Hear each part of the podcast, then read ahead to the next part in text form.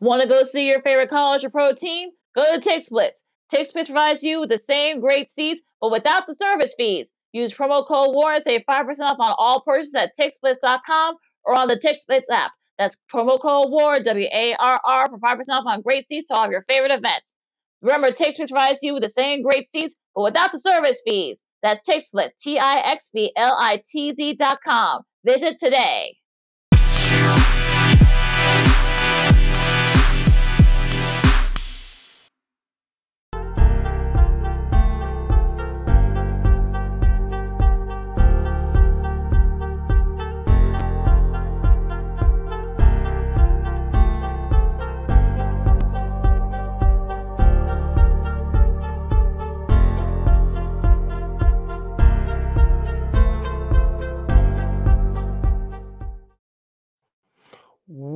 Welcome to another fun-filled Friday edition of Second City Sports. We're live in living color on Sports Zone Chicago, along with Miss Lakina McGee, which is she. I am Cindy Brown. Hey, that's me. You can follow yours truly on the Twitter and the IG at SidKid80. Once again, that's SidKid80. That's S-I-D-K-I-D-A-0. That's S-I-D-K-I-D-A-0. You follow me at Keenan McGee on the Twitter and at Keenan McGee on the IG. Make sure you download the Sports Zone Chicago app because you want to know why. Because we said so, that's why. And also, too, you can watch any of our other five live shows throughout the week. You ever to miss them, you can watch them and listen to them on the replay at your own leisure. So make sure you download the Sports Zone Chicago app today. Also, make sure you follow Sports Zone Chicago on all social media platforms. That's Facebook, Twitter, Instagram, and YouTube. Once again, find Sports Zone Chicago on all social media platforms Facebook, Twitter, Instagram, and YouTube. If you want to catch the podcast version of Second City Sports, you can do so by subscribing to WARR on Anchor. We're available on all podcast platforms, including the iHeartRadio app. Make sure you type this in your search engine boxes. Ready? W A R R on Anchor, and that's on the all podcast platforms where we are available. And also, you can follow WARR Media at W A R R Media on Facebook, Twitter, Instagram, and YouTube. Once again, at more WARR Media on Facebook, Twitter, Instagram, and YouTube. And thank you very much in advance for your support. Like, share, subscribe, and tell your friends. We are unapologetically fun and We have very definite opinions. You have any opinions on any of our topics during today's two hour extravaganza we call the sports radio show? You can go to Sports Zone Chicago's Facebook page or Sports Zone Chicago on YouTube. Type in questions or comments in the comments section. Lakina will get them up on the screen for you. But if you decide to troll and or do something stupid, or as the kids would say, at ignorant, I've given King full bolt to give you the beer lane be a boot. I love when she says that.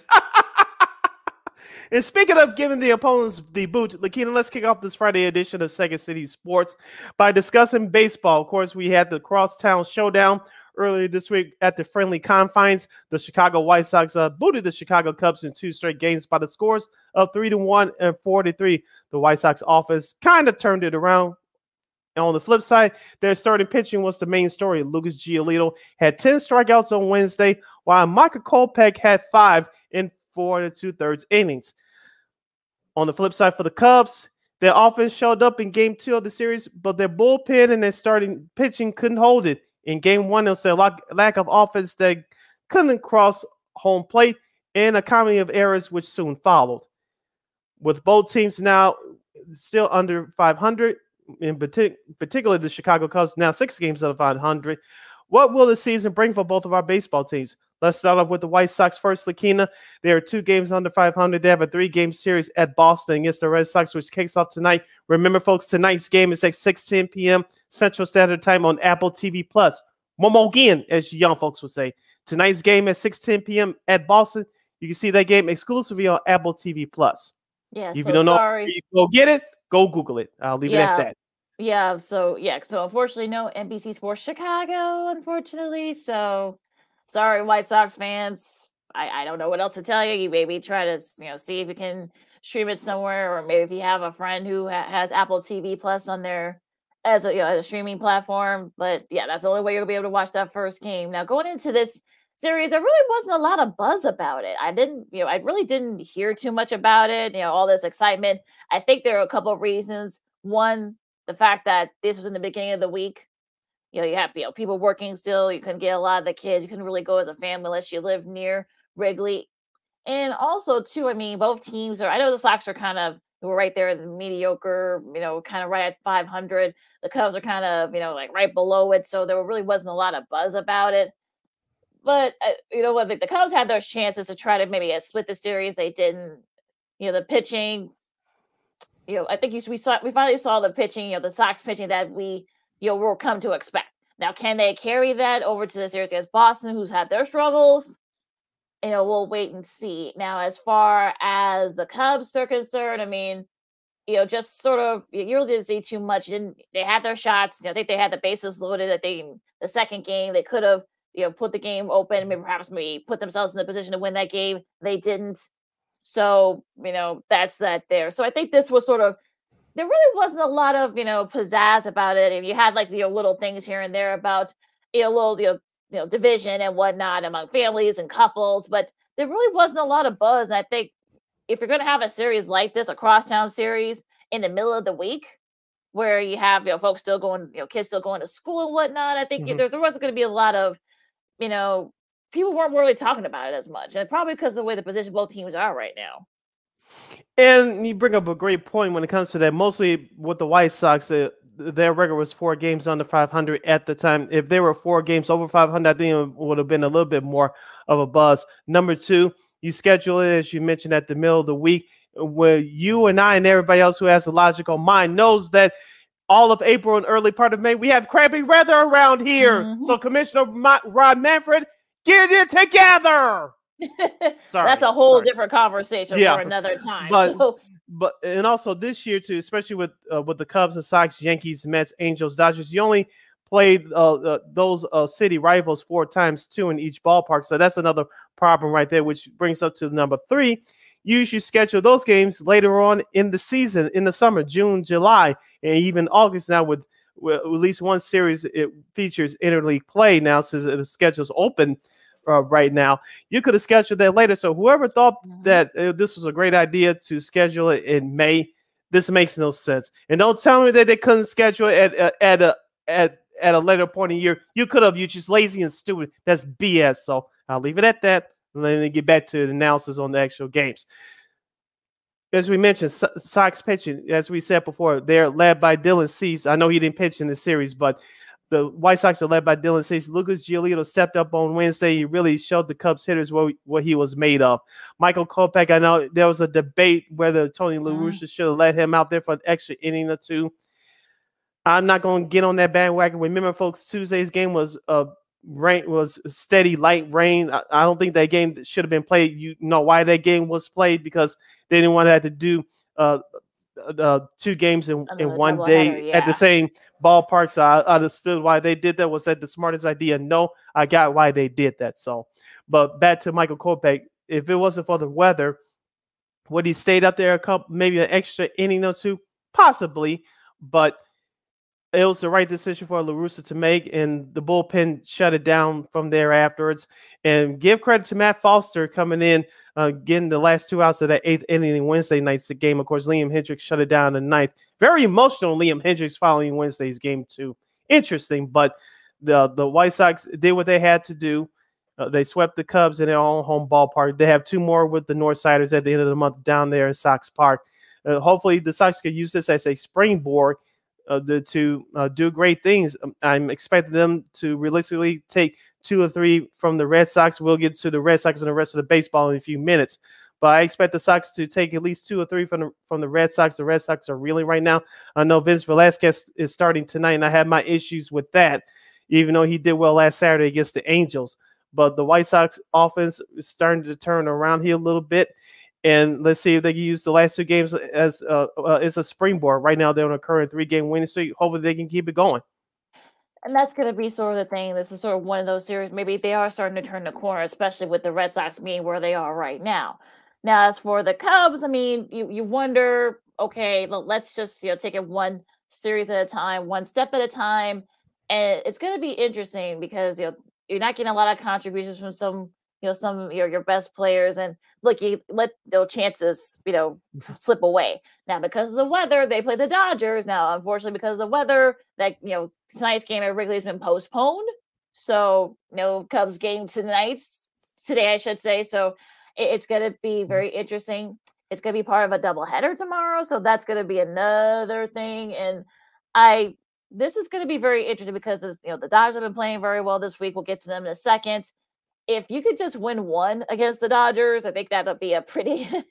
you can, that, that's, that, you'll, you'll, take it right if you're a Cubs fan. So yeah, I think both both both teams, you know, the Cubs definitely have the, the more difficult series. I I feel, but you know, this is sort of uh kind of a way. Look, the, the Cubs will give the Dodgers a hard time as of the recent series, so it's just not like they're gonna run over and hide. I know they're gonna put up a fight, but it's just mm, that might be a lot to ask. Just win one, I guess. You know, baby steps. Yeah, for the Cubs, it's baby steps, and they had they had their chances in, in the last couple of games against the White Sox. They just couldn't pull through. As we mentioned before, their bullpen ha- has actually been a surprise, Mhm. and so you can't complain about that. But they started pitching.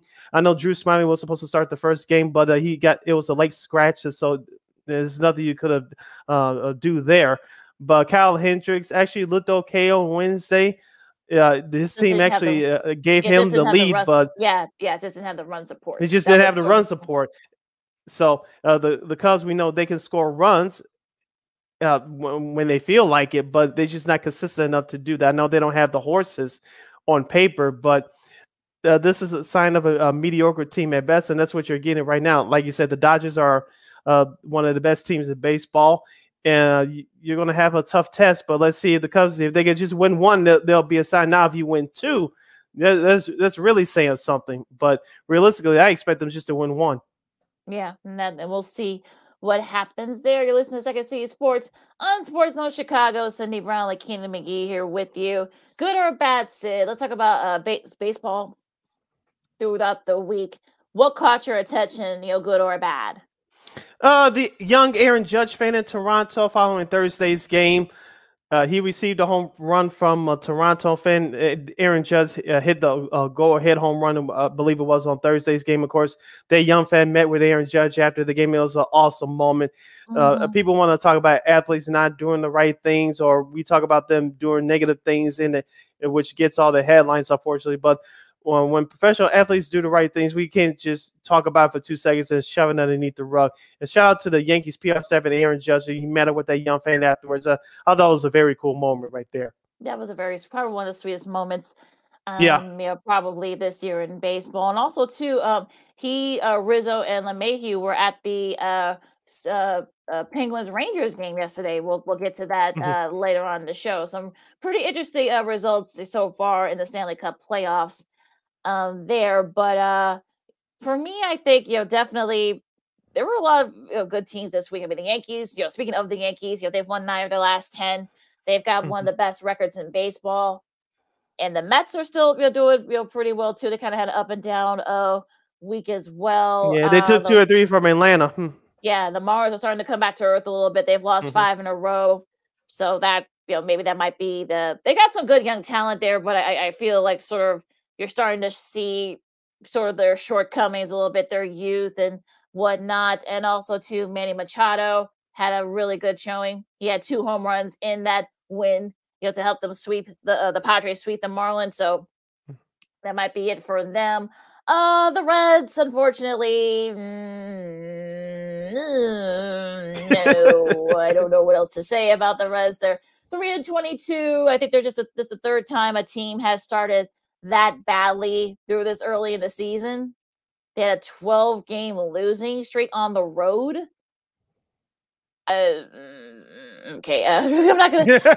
I'm not- let- Moving not- on. yeah, I'll say moving on here. Uh the Astros are they're starting to uh, come up a little bit. They've won four in a row.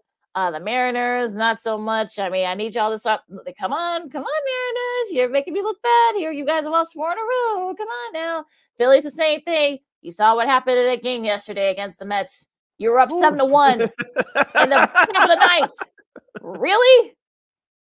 Are you freaking kidding me? I'm surprised Citizens Bank's ballpark is still up this morning in Philly. I, I, I'm just, I, I'm, I'm surprised that no one. No, I don't, I don't want to say the the words because the way you know the current climate. You know, not want to say you're writing. I don't know if you want to do that anymore. Uh, the Mets came back uh, eight to seven in that game yesterday, and I, I needless to say that there was I, I have some friends who are Mets fan or Phillies fans, I should say, and they weren't very happy. So, uh, you know, Starling Marte uh, had that that game winning uh, RBI, and I, I just, uh, yeah, that was, ooh, that was just a, uh, oof, that was just brutal. Go ahead, Sid.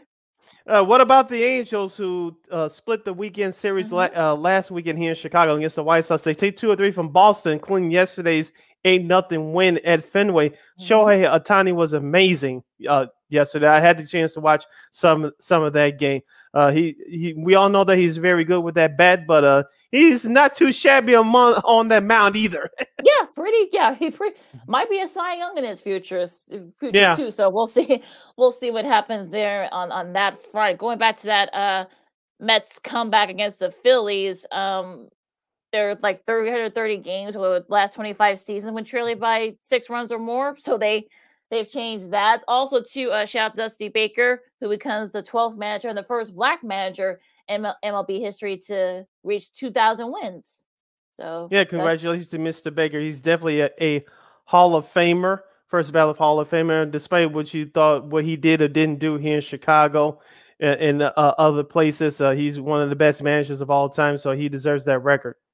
Yep, absolutely. So very cool moment there. I know they uh did a nice little uh sort of a nice little salute to him, I think, after that game. Mm-hmm. So that was pretty cool to see. Uh hmm, you know what? The the Minnesota, I know they, they lost they've lost a couple in a row, but there's they're still, you know, really solid. Mm-hmm. They're still right there at the top of the, uh, the central right now on the AL side we talked about the Dodgers. They won three in a row. The Padres. Yeah, sweeping away the Giants. I know. Oh boy, that was. Uh, I don't think anybody saw that coming. We thought that maybe nah. there would be a maybe maybe the Dodgers went two or three, but they ended up sweeping.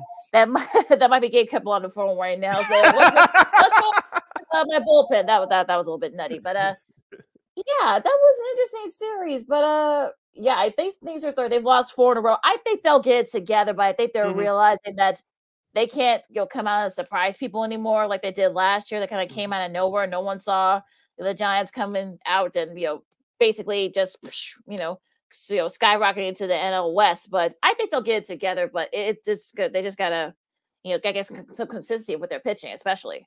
Yeah, speaking of another NL West team, uh, MLB on YouTube debuted yesterday with the Colorado Rockies defeating the terrible Washington Nationals nine to seven. Did you get Did you get a chance to check out I some did. of that broadcast? I did. I did. Yeah, congrats to Siera Santos, former yeah. Chicago Sports Anger. Uh, she's uh, angering and that along with Quick Pitch on MLB Network. She did the pre and post yesterday, so great job by her. Uh, as far as on the field. Uh, Colorado, I know they stumbled a little bit, but they got back on track yesterday. Kris Bryant, I know he's not having the world's greatest start, but let's see if he can start to get going because Colorado was one of the surprising teams in MLB in the first couple weeks. So let's see if they can pick it back up again. Yeah, I, I took. I, yeah, I checked out that uh the of that broadcast. Uh, Rod Brandon Brendan Rodgers, I should say, hit that uh three run home run to you know help kind of you know put the game away for the Rockies. Now it's interesting though that it is going to be kind of like the thing where you put like the lesser tier games on YouTube and just be do it mm-hmm. exclusively streaming it. So that way you don't have to remember. two weeks from today, the Cubs are on YouTube yep. against Arizona. Yes, they are. Well, just a friendly reminder. Sorry to cut you off. No, no, no, no. It's fine because you just proved my point. Because it's probably going to be it's probably going to be mostly you know mid tier or lower tier mm-hmm. people, mm-hmm. you know, lower tier teams, I should say, in on YouTube. So that's probably what you're going to get you know, hence the, the Cubs and the Diamondbacks in a couple of weeks on YouTube. So I think it's sort of a thing where you know we know YouTube's been you know been been doing the sports stuff for years now. They've done some college you know sports um, yeah. events too. So it, it's probably going to be the thing where it'll be a matter of time for the other um, leagues follow suit. Yep, and also too, we know with Peacock joining in, they start on Sunday. By the way, for you White Sox fans, this Sunday's game against the Boston Red Sox will be seen on NBC and Peacock at 10:30 a.m. Central Standard Time live. So the Sunday's game against the Red Sox will be seen on NBC at 10:30 a.m. this Sunday morning. Of course, tonight's game will be on Apple TV Plus. So, like you mentioned, Kenan, we'll mention another network later that's joining in, in exclusive streaming services for mm-hmm. uh, a game that uh, no one saw coming, but we'll get to that later. But as far as baseball is concerned, they're starting to do these exclusive game streaming uh, deals where they all continue past this season we shall see. But this is a season to, try it out, and that's what's happening right now. Yeah, and again, we'll get to all that. I know exactly what you're talking about. It was very interesting when the news came out, but again, we'll save our opinions for that one. Uh, special note though, too, besides the Dodgers and the Cubs are postponed tonight, the Mets and the Phillies are also postponed tonight. I'll get the uh, Phillies to recover from that uh, 7-1 collapse yesterday. and also too, the Rangers and the Yankees have also been postponed too due to that due to rain. So you know those those some of those will probably be double all the all three I think are going to be double headers tomorrow. So we'll see yeah. what happens. Shout out to our guy Jason Palmer from What's Up Cuz every Monday night oh, from 6 Jason. to 8 p.m. on on Sports Zone Chicago. He says uh, MLB is going to mess up their fan base doing this nonsense. You're correct. Mm-hmm. You're absolutely oh, yeah. correct. We talked about it before, Lakina, about uh, if you're living in the state of Iowa, you cannot see uh, five teams exclusively on on the uh, if you subscribe to the MLB TV package. That's the Cub, Sox, Brewers, Twins, and the Kansas City Royals. That makes no sense, yeah. but but like I said, that's we're not a, gonna waste too. We're not yeah, waste any more time on that. But look, I look. I told you I got a friend who lives in Iowa, and, he, he's a, he played baseball uh, on the minors, and he's not very happy that he doesn't get the because he likes the Cubs. So and the fact that they can't, you know, watch those, you know, him, them, and those other mm-hmm. teams. I mean, that's a whole. Again, you know, I don't, I, I see, I see Jay paul's point, but that's a whole nother conversation mm-hmm. for another time. Now, it's going to be very interesting to see, but Pittsburgh and Cincy, yeah, that's another game for these, you know, starting at these weekend series. Kansas mm-hmm. City and Baltimore. Baltimore, uh, they've been okay. They not, they haven't been great, but they they the Red mm-hmm. Sox got the same record, so uh, go figure. Uh, uh, there, uh, of course, the White Sox and Red Sox at Fenway this week. Of course, this weekend, of course, you know, the first game is tonight on Apple TV, as Sid said. Toronto and the Guardians. You know, Toronto's got had a really good week too. And the Guardians kind of had up and down, so that should be a fun series tonight. Milwaukee and Atlanta. That's another fun one. Yeah, yeah. First game since last year's playoffs, uh, which yes. the Braves got by the Brewers. revenge. I'm sure the Brewers got revenge on their minds. Detroit and Houston at 7 10. Detroit's been, again, they've been okay, not great. Um, Oakland and Minnesota, like you said, Sid, ESPN Plus will be the first. Uh, that'll be the first game there. Uh, Washington and the Los Angeles Angels of South of Southern California, first game of that series. also to Miami and San Diego, yeah, Tampa Bay and Seattle. That should be a fun one. That's going to be the second game of the Apple TV Plus doubleheader. And mm-hmm. St. Louis and San Francisco. That should be a fun one. San Francisco will try to right the ship. Yep. Also, too, you have Colorado at Arizona, and even though tonight's game is canceled, it'll be made up on Sunday. But you still have a three uh, game series, two on Sunday, and, uh, and, of course the Saturday game tomorrow. Texas at New York against the Yankees. So we know Anthony Rizzo has been swinging a hot stick along with Aaron mm-hmm. Judge, and is starting to pick up some uh, starting pitching uh, outside of Gerrit Cole. Jordan Montgomery pitched his butt off the other night in the, one of their wins at Toronto the New York teams have been really solid. I mean, Max Scherzer yeah. has been really good. Um, I know Megill's been really good too. I think they're mm-hmm. he's one of the leaders. I think they I think they're both are like two of the leaders. I think there's like a five or six way tie in wins so far. I know uh, Rizzo is high with Cron of uh, Colorado, and also too I think Aaron Judge as well for a home run. So that's interesting stat. Um, I think ERA. I think Logan Gilbert has the lowest ERA right now for the Mariners. He's been one of their bright spots. He also is tied with you know the league for most wins. So yeah, so so far so good. I mean, look, I think a lot this can change. We'll see, especially since we're still doing with expanded rosters. That's mm-hmm. going to be sort of the key here. Yep, and there's your schedule for this weekend series from around the world of Major League Baseball. Lakina, we have to uh, dig in first with the NBA playoffs following this timeout. a couple of teams, they are in trouble, trailing 0-2. We'll dissect that and a whole lot more. And we'll discuss the Bulls' future plans. Some people are freaking out. and Some people, like yours truly, are just laughing there. You know what's up. Me too. Well, eh, look, Lakina, I, I know I created a monster, but we'll get in all, into all that and a whole lot more. You're listening to the Friday edition of Second City Sports. We're live in living color. I'm Sid. That's Lakina. You're listening to Sports Zone Chicago. AutomotiveMap.com presents the Sports Flash on the Sports Zone Chicago.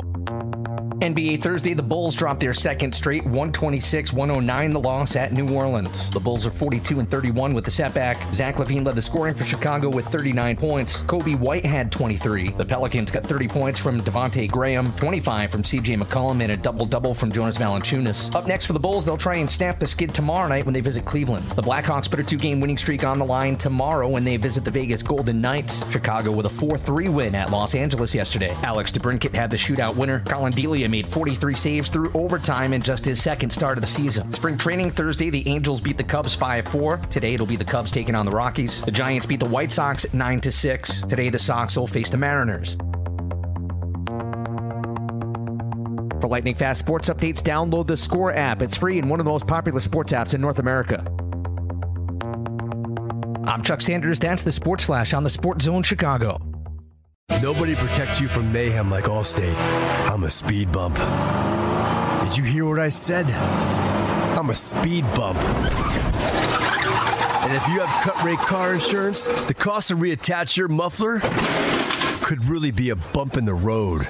So switch to Allstate, save money, and be better protected from mayhem, like me. Based on coverage and limits selected, subject to terms, conditions, and availability. In most states, prices vary based on how you buy. Allstate Bar and Casualty Insurance Company and affiliates, Northbrook, Illinois. Have you wanted to speak a new language but thought it'd be too difficult or take too much time? Then try Babbel. In just 15 minutes a day, Babbel teaches you conversations that you will actually use. With 14 languages and lesson topics like travel, business, relationships, and more, you'll learn what matters most to you. Babbel. Language for life. Learn a new language with ease. Go to babbel.com to try for free. That's B A B B E L.com.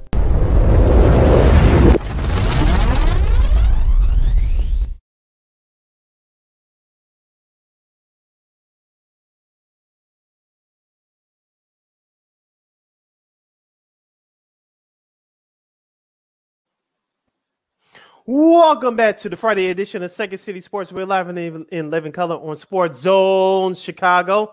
Sid Lakina here with you. If you want to follow yours truly on the Twitter and the IG, you can do so by going to CK80. Once again, that's CK80, S I D K I D A 0, S I D K I D A 0. You can follow me at Keenan McGee on the Twitter and at Keenan McGee on the IG. Now, with 90 minutes left in this extravaganza, we call a Sports Radio Talk Show. You can go to Sports Zone Chicago's Facebook page or Sports Zone Chicago YouTube. Type in your questions or comments in the comment section. We'll get the uh, Lakina will get them up on the screen for you. Let's kick off this uh, the second half of this first hour, Lakina, by discussing NBA playoff basketball. We'll review Tuesday's action first in the Eastern Conference semifinal series between the Milwaukee Bucks and the Boston Celtics. The best of seven series is tied up at one game apiece. Game three is tomorrow at 2:30 p.m. Central Standard Time on ABC. But game two took place in Boston on Tuesday with the Celtics coming out on top 109-86. The Greek freak Giannis Antetokounmpo had 26, 28 points for Milwaukee, but it was Jaylen Brown's 30 points that pushed the home team through uh, without Marcus Smart to an important game two home victory. Yeah, that was uh, a big. I don't know. I don't, don't think that was a must win for Boston, but I think they really needed that win to sort oh, it of, was. You know, yeah, they they drained 23s in in Mhm. uh in that game, so that's the most made threes in history in in the playoffs. And the Bucks, I think, only made three, so the three point shot was not their friend, the Bucks. So that that definitely was a big difference there, and we'll see. I mean, I I, I feel like look, we said this was going to go six or seven. The, the Mhm. the key is going to be you know if the role players, and we saw that this week, especially in game two for Boston.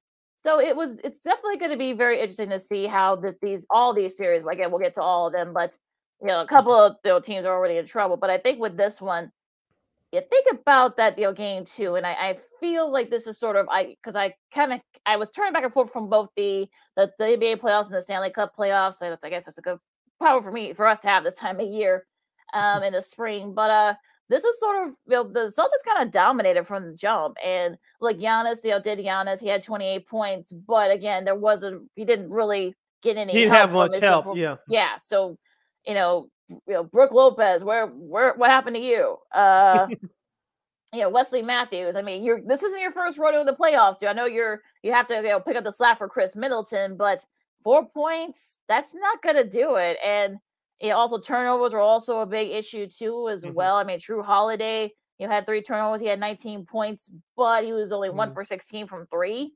So that's that's another thing. So eh, there was just a whole lot of factors that the Celtics were able to take advantage of, both the defense and on the three point side.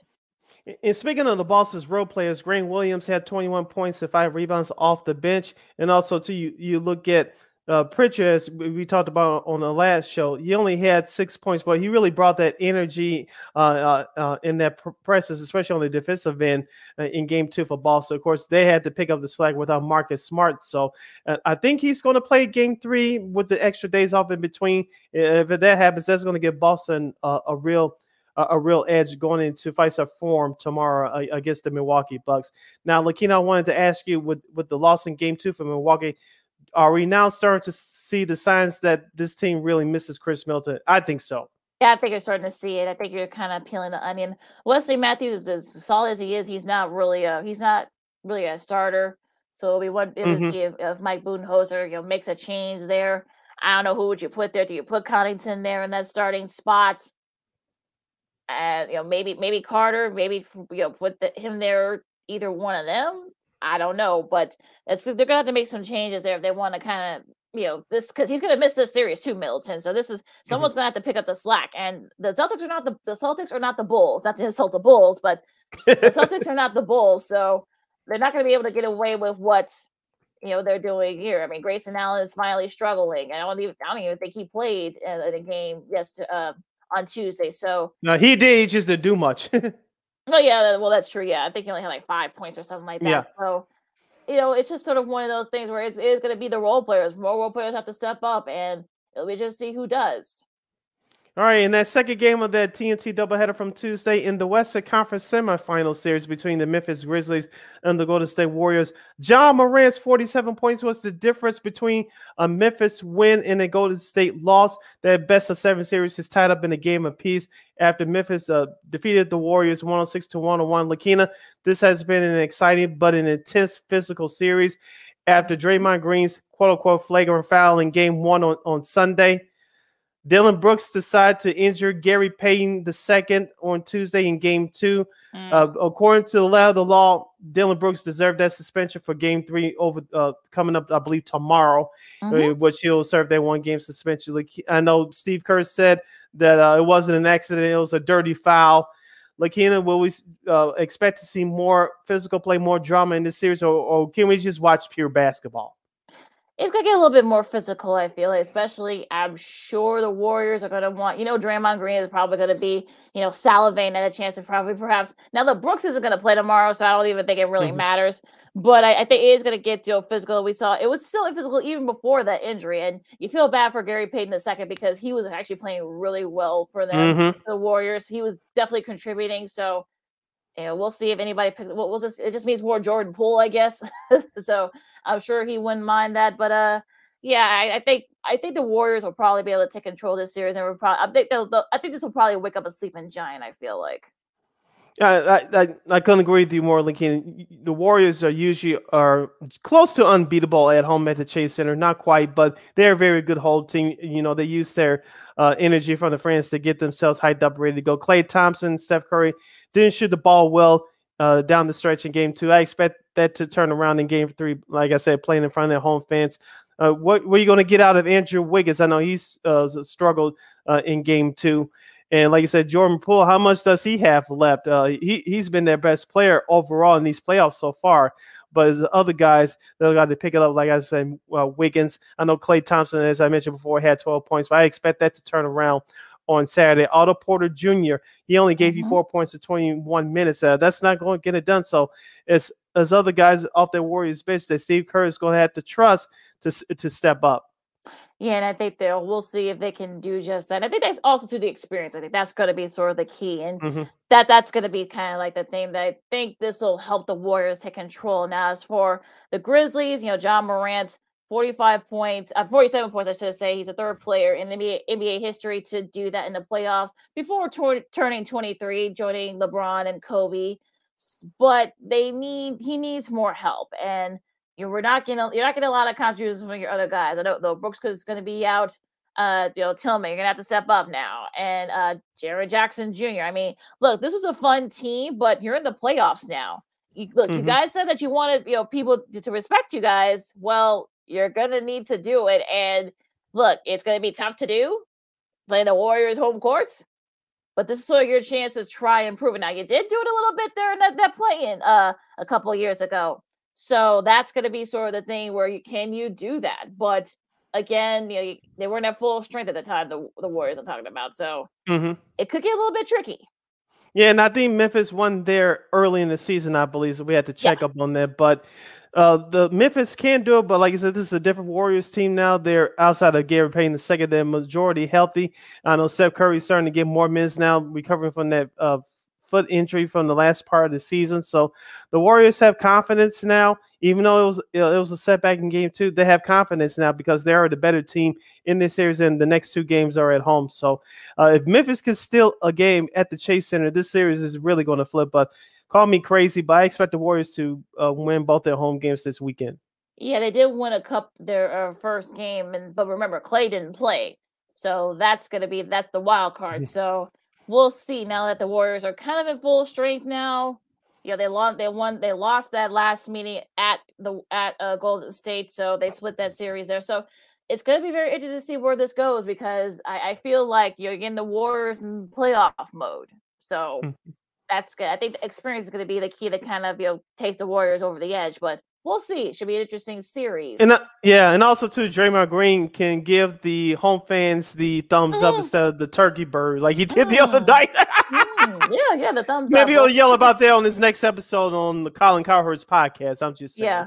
Yeah, yeah, he's got some content there for the for the podcast. He definitely has some content there. Now, uh, the Philly Miami series this is the this is the one that our buddy Spero Dedes has been doing for TNT. Now, unfortunately, it's been Miami, especially in game two on Wednesday, 119 103. A solid, you know, team win for mm-hmm. Uh, Miami. Uh, Tyler Herro, new, newly crowned sixth man of the year. Tyler Herro had 18 points off the bench. Also, Victor Oladipo had 19 points. So yeah, it was nice to see him back healthy again. I know yeah, he's been MIA the last few years due to injuries, but it's nice to see him playing basketball again. Well, here's the thing. That's actually he actually scored just as many points as the, the Sixers bench did combined. So that's again, yeah, that that's not good if you're uh if that's good if you're a Heat fan, getting some contribution mm-hmm. from the bench, but it's not good if you're a Sixers fan.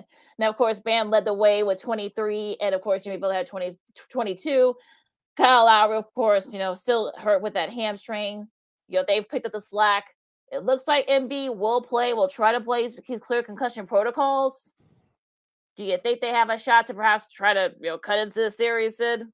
Yeah, tomorrow is a must win for Philadelphia. And I know I'm sure Embiid will probably wear a LeBron James slash uh, mm. Bill Laimbeer type mask yep. to protect that to protect that face. But with that being said, this is a must win for Philadelphia tomorrow. If they don't get it, uh, I'm not going to say it's a sweep, but at worst they'll uh, they'll be eliminated in the gem- generally fashion in five games. So game three is a must win tomorrow. I, just for me, what's the game plan for Philadelphia besides using Embiid? James Harden, uh, looking at the statistics uh, from the game on Wednesday, yes, he scored 20 points, but is a beleaguered 20 points. He really didn't mm-hmm. have an impact. Uh, he turned the ball over. He passed up on some shots, trying to force some things, and especially during the playoffs, uh, that that that just is not going to fly. And Tobias Harris, I told you, he's the key to me in this series. Mm-hmm. He actually stepped up with a 21 point game, including six, nine to 17 shooting, two of six from downtown. He wasn't the problem. Tyrese Maxey scored over 30. He wasn't the problem. It's just like you said, the uh, James Harden, along with that bench from Philadelphia, you really didn't get much at all. You just didn't. No, none, none at all. And Here's a couple uh, of stats here. The Heat are 16 0 all time when leading the best of seven, seven series when leading 2 0. That's the most wins without a loss all time. But on the flip side, if you're a Sixers fan, cover your ears. They're 0 13 all time when trailing a best of seven to the to the O. So that's uh yeah, that that's not uh mm, sorry. I, I told I look, I told all Sixers fans to cover their ears. So uh, we'll see here now on the on the other side with the the Western Conference of series, uh the Mavs and the Suns. The Suns had to hold on against the Mavs in game two. Uh, they're you know, they played better than Mavs the Mavs did, but again, it was just the experience and just you know, the contributions from all all the you know, players on the Suns squad.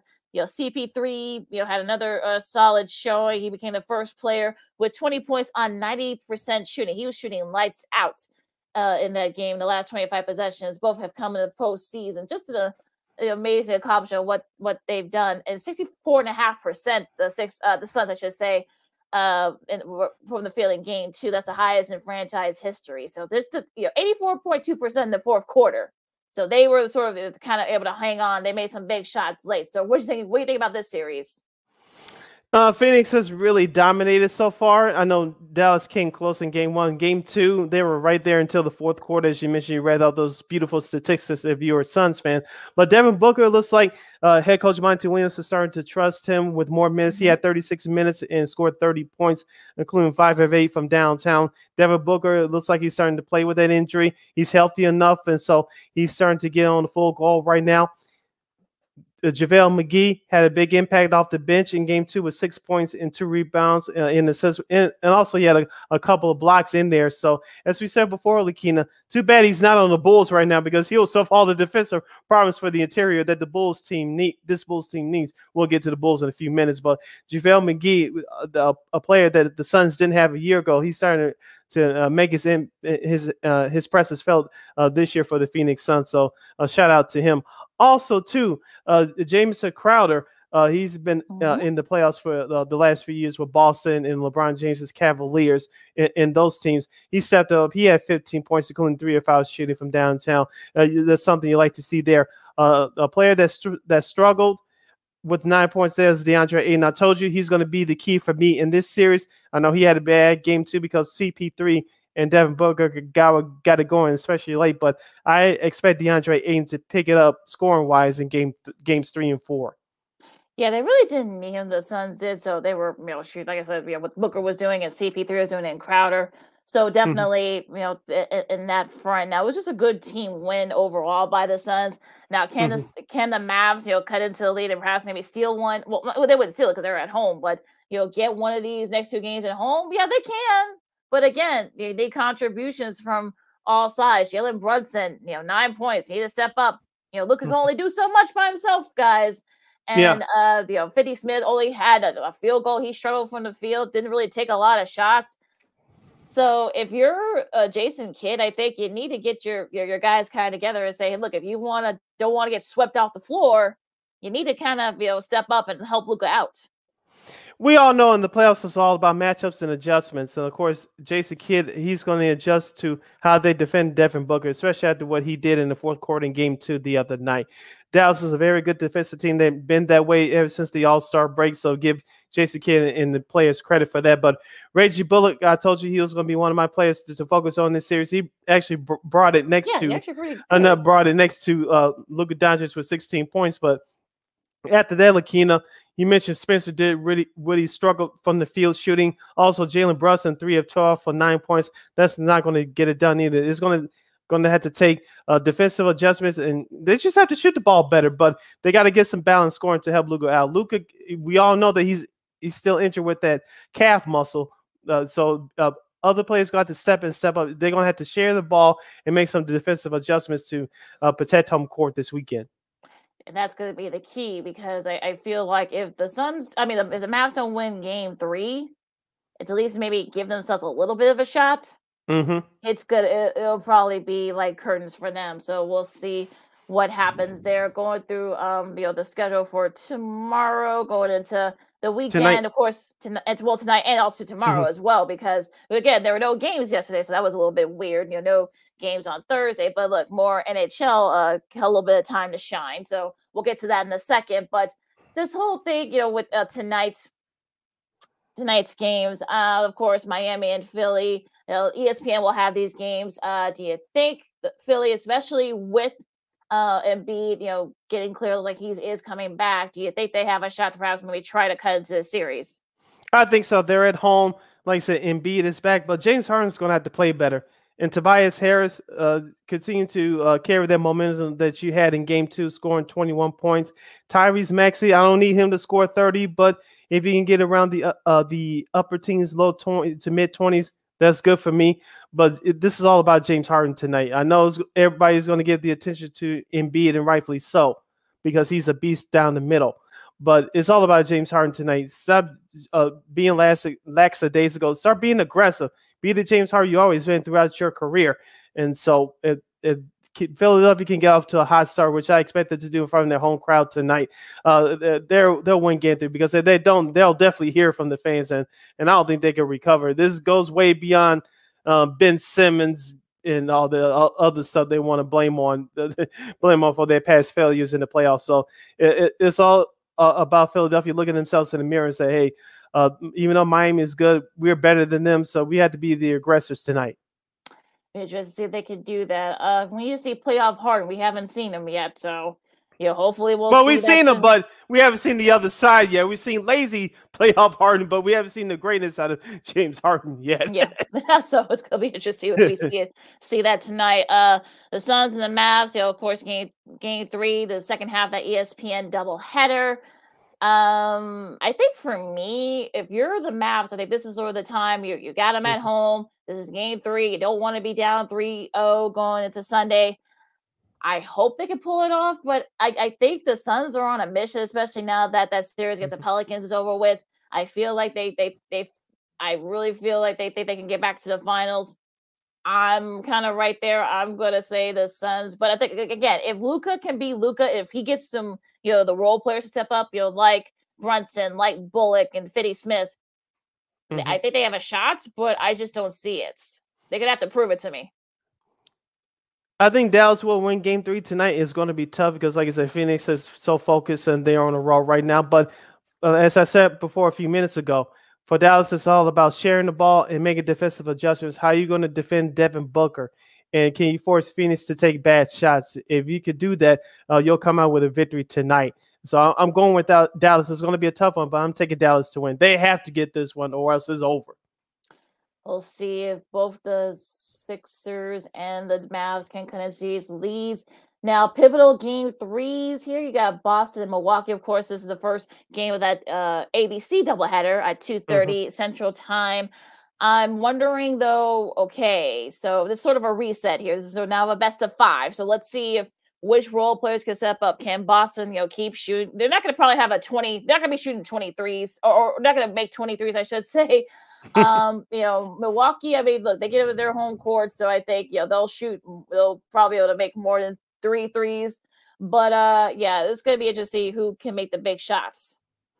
Yeah, for Boston, let's see if Marcus Smart does play in Game Three or not. I know it's a, a, a game time decision on him. I know you missed the last game, but for Boston, it's all about defending Giannis. Uh, not not one man can stop Giannis, but if you could do what you did from Game Two uh, and limiting Milwaukee to jump shots, and and missing them, uh, you'll be okay. You're a very good rebounding team, and they can definitely get out and run. And so Jayson Tatum uh, continue to be aggressive.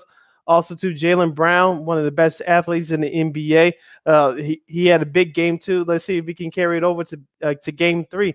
I still believe that Boston can get a game in Milwaukee, and I expect it for that to happen this weekend. Will it happen tomorrow? I'm not sure, but it, will happen this weekend. So when we come back here on Monday, um, I'm sure we're, we're, talking around the 2 2 series tie uh, between these two teams.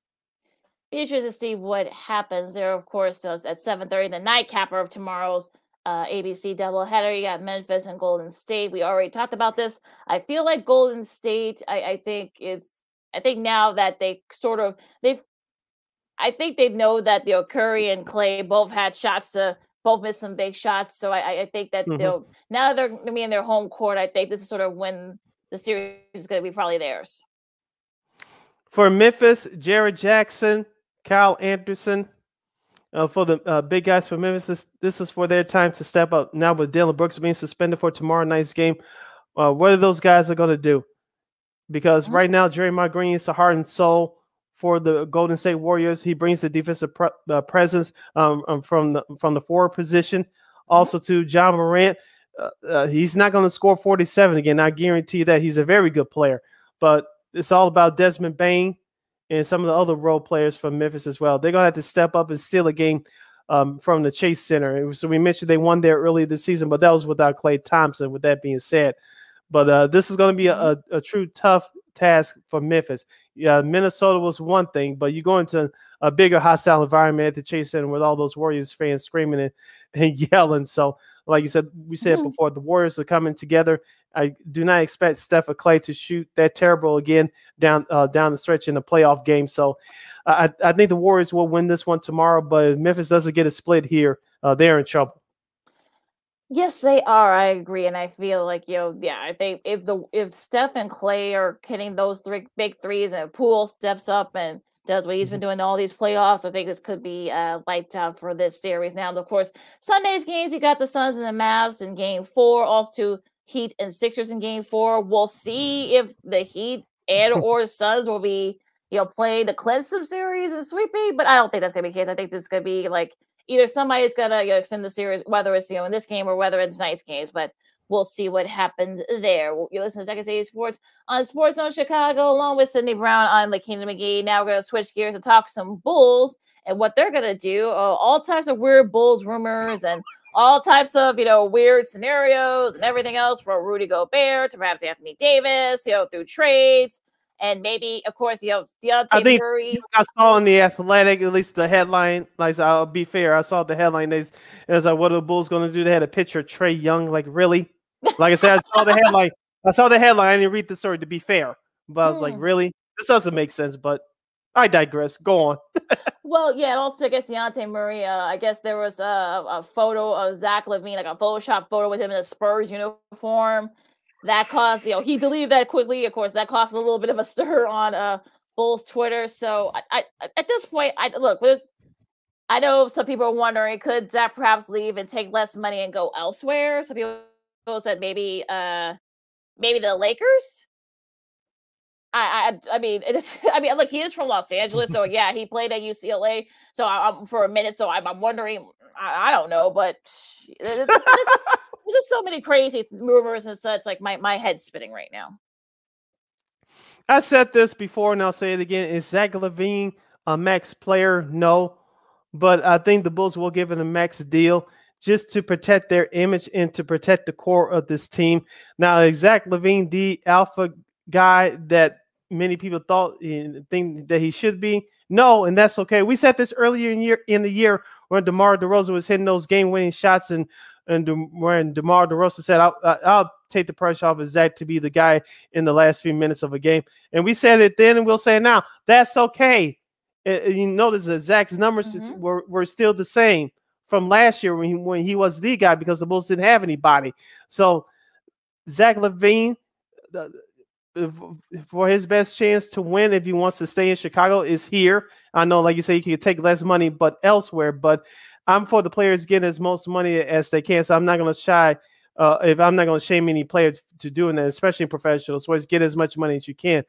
Like I said, is Zach LaVine a max player? No, but I think the Bulls will have to do it, and I think it's going to help them down the road, especially for potential free agents to come here. Uh, come here. I know they're up against the cap, but uh, this move will go a, lot, a mighty long way to improve their image as far as free agency is concerned, bringing future free agents to Chicago. So this is bigger than just Zach, Zach LaVine for right now.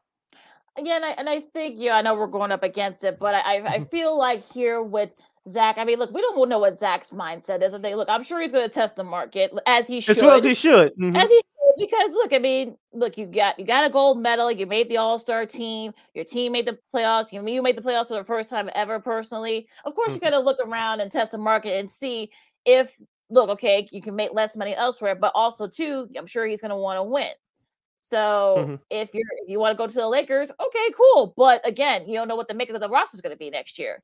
I know some other, you know, San Antonio, but you know, Pop, I'm sure he's still down there. I know some there are some rumors about maybe Jay Wright, but again, is even still, is he going to fit the system? What whoever's going to be there. So yeah. there, there's a lot of questions that need to be asked still, and I kind of feel like Bulls fans should just take a step back and just let as our buddy Big Dave Watson from CHGO's uh, Bulls say, let AK and Eversley cook. Let them cook. Yep. and like I said, is this is a big summer for the Bulls management. And like I said, we've been throwing flowers at them and rightfully so, but this is a, a crucial time uh, for, for, this organization. You've taken a step by making the playoffs. You see where you uh, need to be, where you are, and where you need to be. So I trust that this management team is going to make the right moves. And like you said, Lakina, they have the 18th pick uh, in this year's NBA draft. We'll see what happens there. So this is an important summer for uh, the men and red. We'll see what happens going forward. Our number one in the books, our number two straight ahead as you're listening to the Friday edition of Second City Sports live in Living Color Sports Zone Chicago. we have the Stanley Cup playoffs to review. Also, the NFL International Series dates are set. Plus, we have some sports media news to pass along and a whole lot more. I'm Sid. That's Lakina. You're listening to Sports Zone Chicago. AutomotiveMap.com presents the Sports Flash on the Sports Zone Chicago. NBA Thursday, the Bulls dropped their second straight 126 109 the loss at New Orleans. The Bulls are 42 and 31 with the setback. Zach LaVine led the scoring for Chicago with 39 points. Coby White had 23. The Pelicans got 30 points from Devonte Graham, 25 from CJ McCollum, and a double double from Jonas Valanciunas. Up next for the Bulls, they'll try and snap the skid tomorrow night when they visit Cleveland. The Blackhawks put a two game winning streak on the line tomorrow when they visit the Vegas Golden Knights. Chicago with a 4 3 win at Los Angeles yesterday. Alex DeBrincat had the shootout winner. Collin Delia made 43 saves through overtime in just his second start of the season. Spring training Thursday, the Angels beat the Cubs 5 4. Today, it'll be the Cubs taking on the Rockies. The Giants beat the White Sox 9 6. Today, the Sox will face the Mariners. For lightning fast sports updates, download the Score app. It's free and one of the most popular sports apps in North America. I'm Chuck Sanders. That's the Sports Flash on the Sports Zone Chicago. Nobody protects you from mayhem like Allstate. I'm a speed bump. Did you hear what I said? I'm a speed bump. And if you have cut rate car insurance, the cost to reattach your muffler could really be a bump in the road. So switch to Allstate, save money, and be better protected from mayhem like me. Based on coverage and limits selected, subject to terms, conditions, and availability. In most states, prices vary based on how you buy. Allstate Bar and Casualty Insurance Company and affiliates, Northbrook, Illinois. Have you wanted to speak a new language but thought it'd be too difficult or take too much time? Then try Babbel. In just 15 minutes a day, Babbel teaches you conversations that you will actually use. With 14 languages and lesson topics like travel, business, relationships, and more, you'll learn what matters most to you. Babbel. Language for life. Learn a new language with ease. Go to babbel.com to try for free. That's B A B B E L dot com.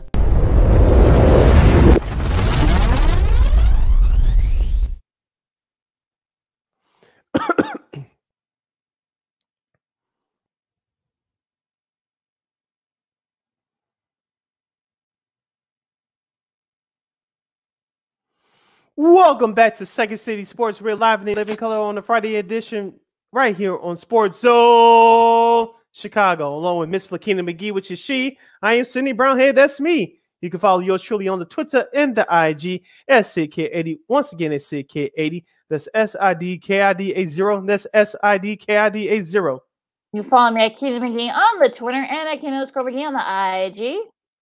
We have less than an hour of this extravaganza we call a sports talk radio show. You have any questions or comments for us? You can go to Sports Zone Chicago's Facebook page or Sports Zone Chicago on YouTube. Type in questions and comments in the comments section. Lakina will get them up on the screen for you. Lakina, let's kick off hour number two of the Friday edition of Second City Sports by discussing the NFL, the National Football League. As we always say, Lakina, the NFL is a 12 month sport. And this week, it has not disappointed us as the, the in, international series games are as, as set as it goes.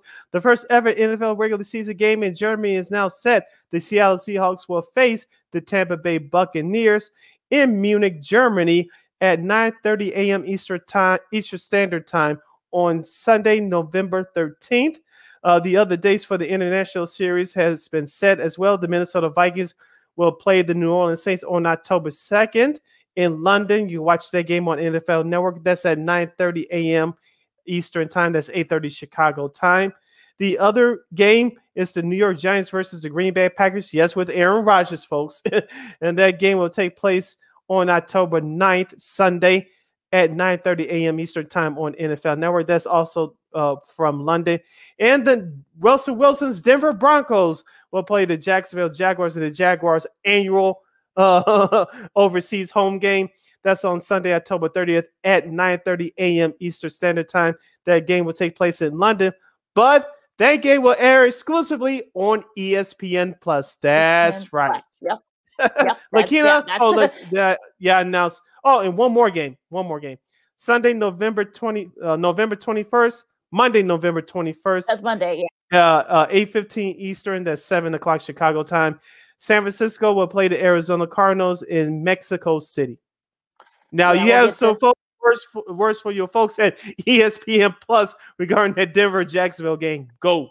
Yeah, I mean, it's sort of one of those things where you wonder, like, what was the mindset there? I guess this is, I guess, in the contract. It's going to be at nine thirty, and I guess the way the schedule sets up. Remember, the uh, schedule release for the NFL will be next Thursday, so we'll Mhm. you know get you guys posted on that. It's going to be uh interesting, and we'll see where the Broncos are by then. If you're if you're a Broncos fan and you're and your Broncos kind of right there in the AFC West, do you really want to try to get ESPN Plus unless you got the unless you got like the, the, the you know the triple pack with you know Disney Plus and Hulu? But Mhm. I, I mean, it's gonna be interesting where uh, and Jacksonville too with all the moves they made. We'll see where they are by then. But uh, it's interesting that it's gonna be on ESPN Plus, but that's a whole nother thing. Now the the Giants and the Packers that game will be on NFL Network on October 9th, also too from Tottenham Hotspur Stadium. And uh yeah, and so will the the first game October second uh, and Monday will be the Vikings and the Saints. We'll see where those teams are by then in October. That should be an interesting uh and a fun game. So and that and, and you know the the Mexico game we'll see that's a Monday nighter. Uh, that's the Monday night. You know that's the Monday before Thanksgiving, so that's going to be a, a game there too in Mexico City.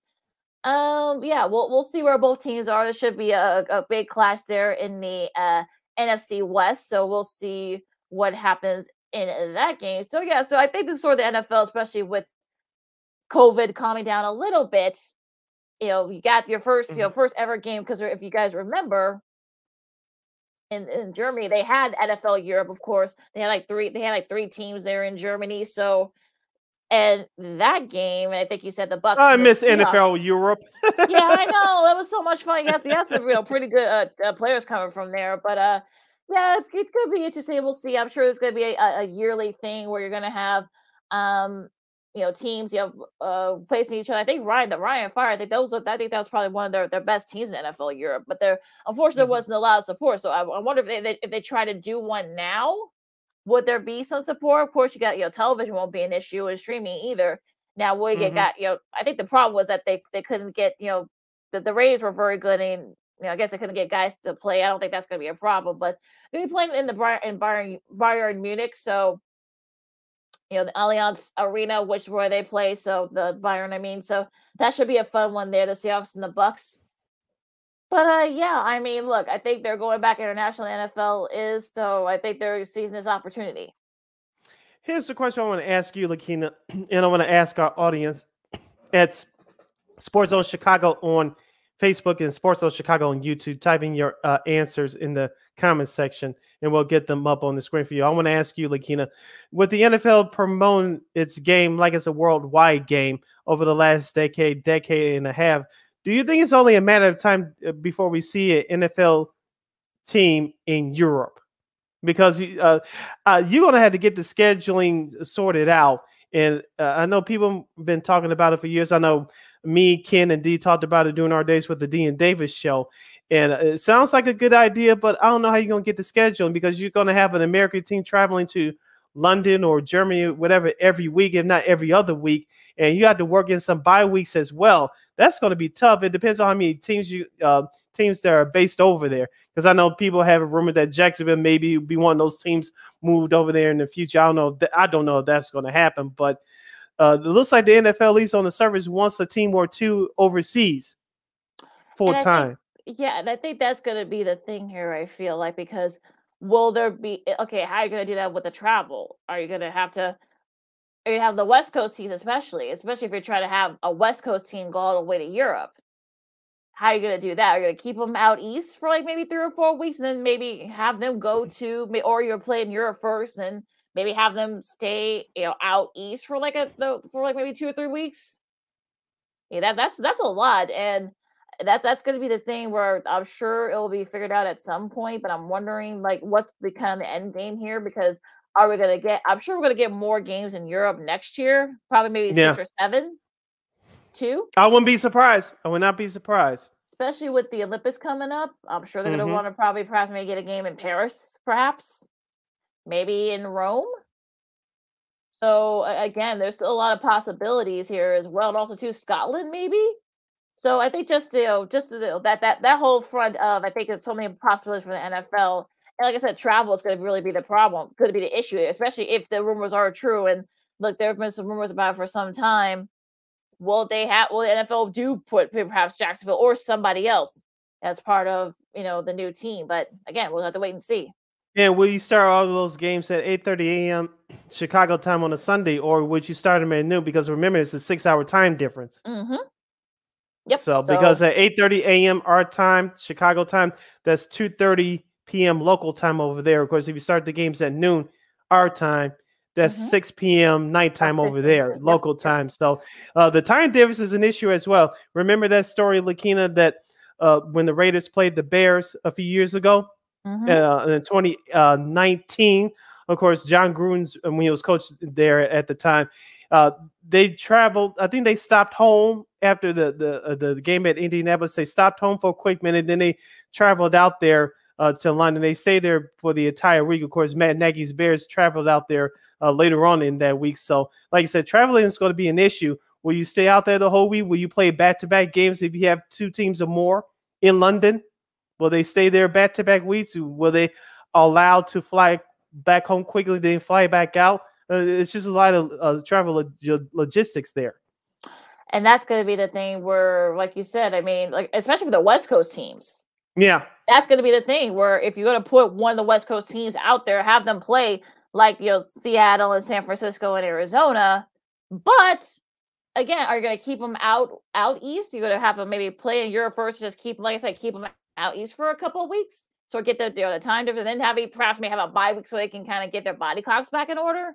That's another thing they got to figure out. So just so many things to kind of you know figure out here and it, it- it's just sort of one of those things where it's going to be very interesting to see now speaking of travel now of course like i said the schedule won't come out till till next thursday but they've already said uh who's which team is going to have the fewest miles they have to travel do you have a guess Ooh, fewest miles. Hmm. Let me. I'm going out the box here. Let me say the Pittsburgh Steelers. ding, I'm ding, not on the ding, Google. I'm not cheating. you you got it right they will travel the few, they will travel the fewest the fewest miles at just a little over 6400 and they do not have to go outside the eastern time zone all season Woohoo! so i guess mike tomlin i don't know what's i don't know if he made a deal with with somebody but yeah they do not have to travel they only have to go play in the east coast so they will not have to travel to the central time zone they won't have to even travel out west so they're all good and the team okay incidentally though okay flip side team with the most uh miles they'll have to travel this year Let me go with the Seattle Seahawks. Oh, you got you cheated, did you? You saw you saw. No, I did uh, not. I swear I did oh, not. I'm not on oh, Google. I'm not on the Google.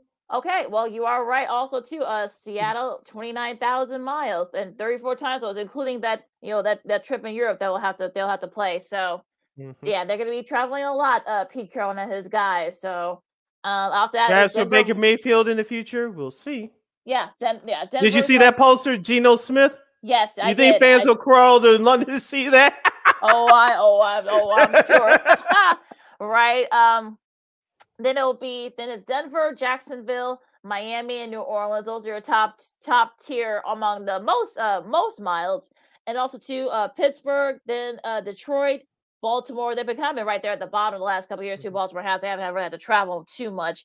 The Browns and also to the Bears. They're kind of that bottom five when it comes to they'll have the least miles have to travel this year. So take that for what it's worth. Yeah, so the Bears, I know traveling wise, I know they play the AFC East this year, so they'll have to go to, I believe they go to New England, and I believe they go to the Jets. Yep.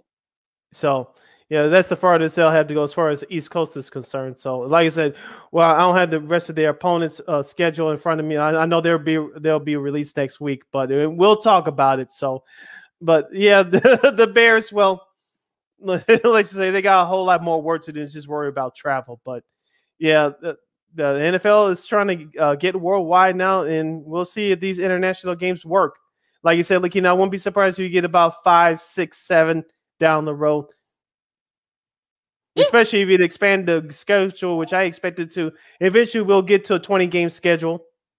That could be Roger Goodell on the phone right now, but I talking about that. Like, yeah, yeah, how you know my plans, Sid? But yeah, yeah, like you might be right about that. Oops. Now it's gonna be, but yeah. So uh, more NFL news uh, to talk about. Uh, DeAndre Hopkins, who did not play uh, the the last half of last year due to the hamstring injury, now looks like he's gonna be suspended for the first six weeks. I guess for PEDs.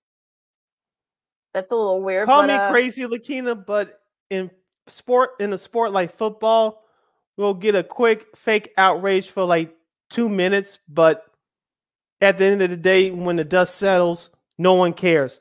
But when it comes to baseball and track and field, we get all up in arms. Why?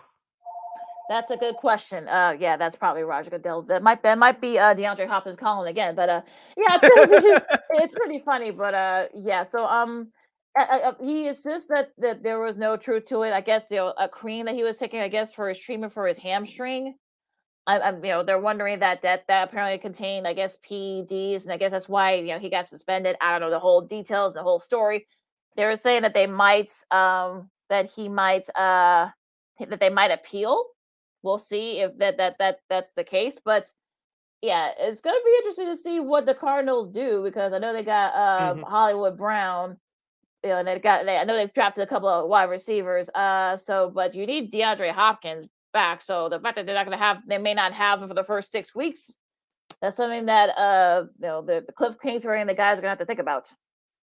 And also, too, Kyler Murray's got to earn his contract extension, so we'll see what he could mm-hmm. do. and we'll see how the NFL carries out these uh, with the schedule being released next week.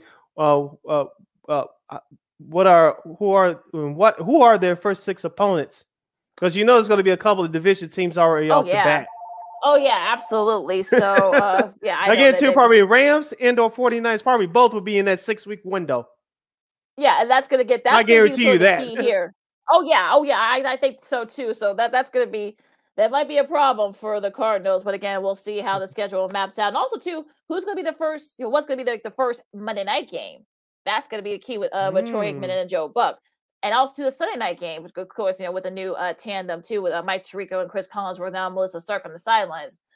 And and again, another thing, you know, Kevin Burkhardt, you know, the new number one NFL guy at Fox, who's going to be his partner with all of the rumors going around. So it's going to be very interesting. I thought it was Greg Olsen. Hmm. No, they haven't. Apparently, no, that, that has not been official yet.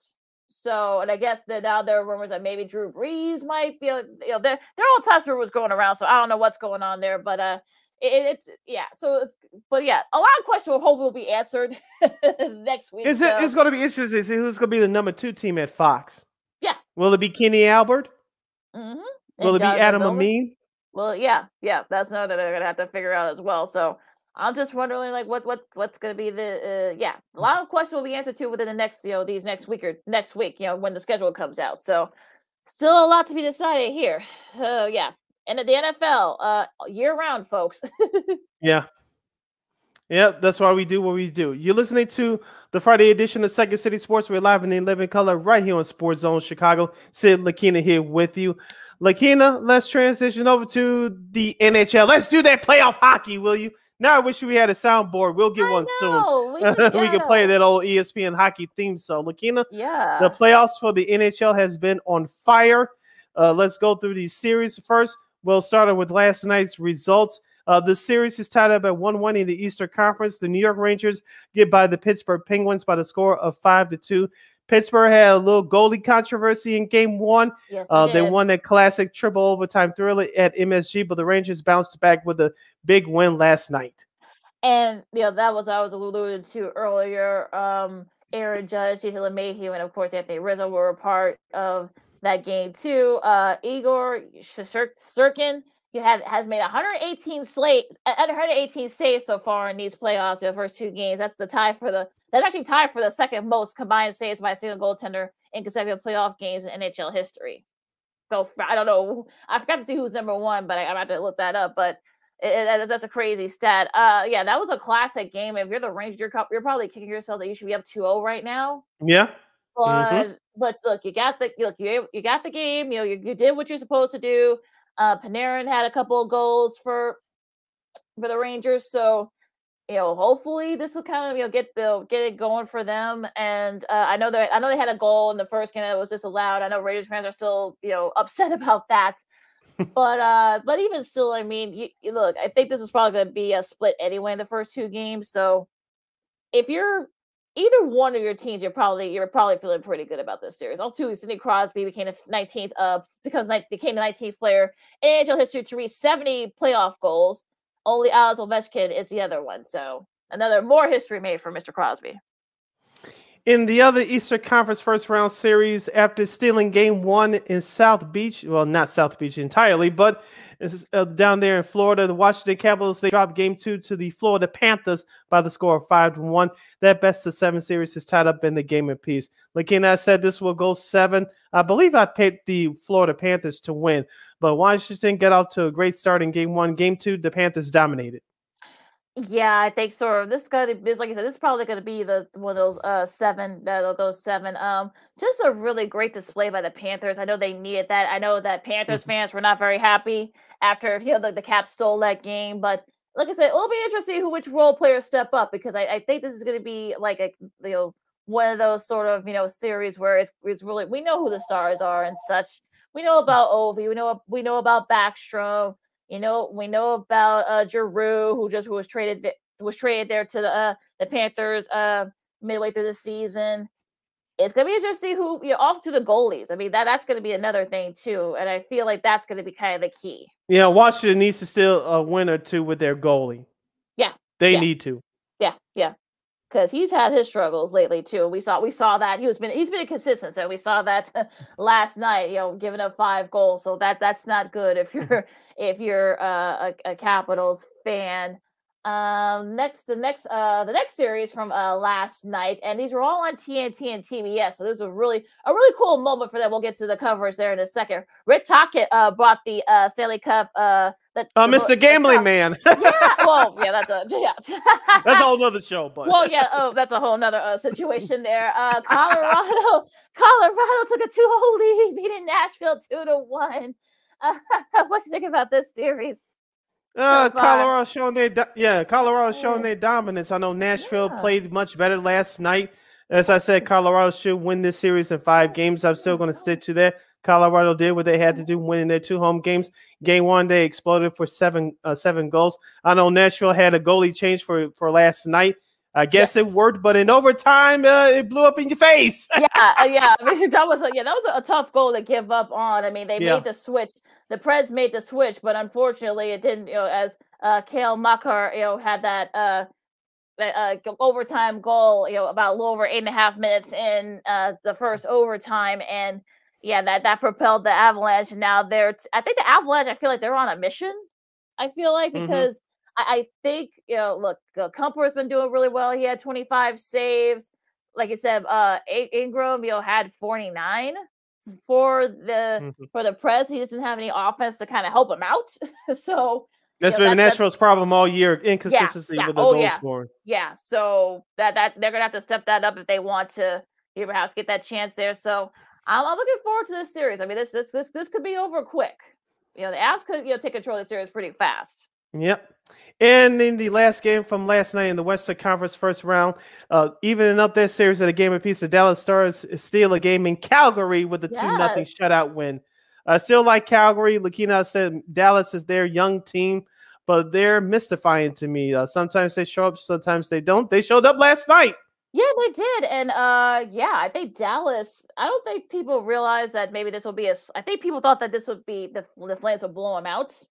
That has not been the case. Well, it's a series And- now. Yeah, Oettinger had 29 saves. He had a couple of look. The Flames had their chance to perhaps maybe try to get this game open, and look, Oettinger was Oettinger was sort of standing on standing on his head. So that definitely uh was a, a big thing for uh, for them. Uh, Rafi had a, a goal, also too. Pavelski also had a goal as well. So that propelled the Stars. And like you said, Sid, I mean they've been sort of one of those strange teams all all year. You thought that they've shown some flashes, but they're like Mhm.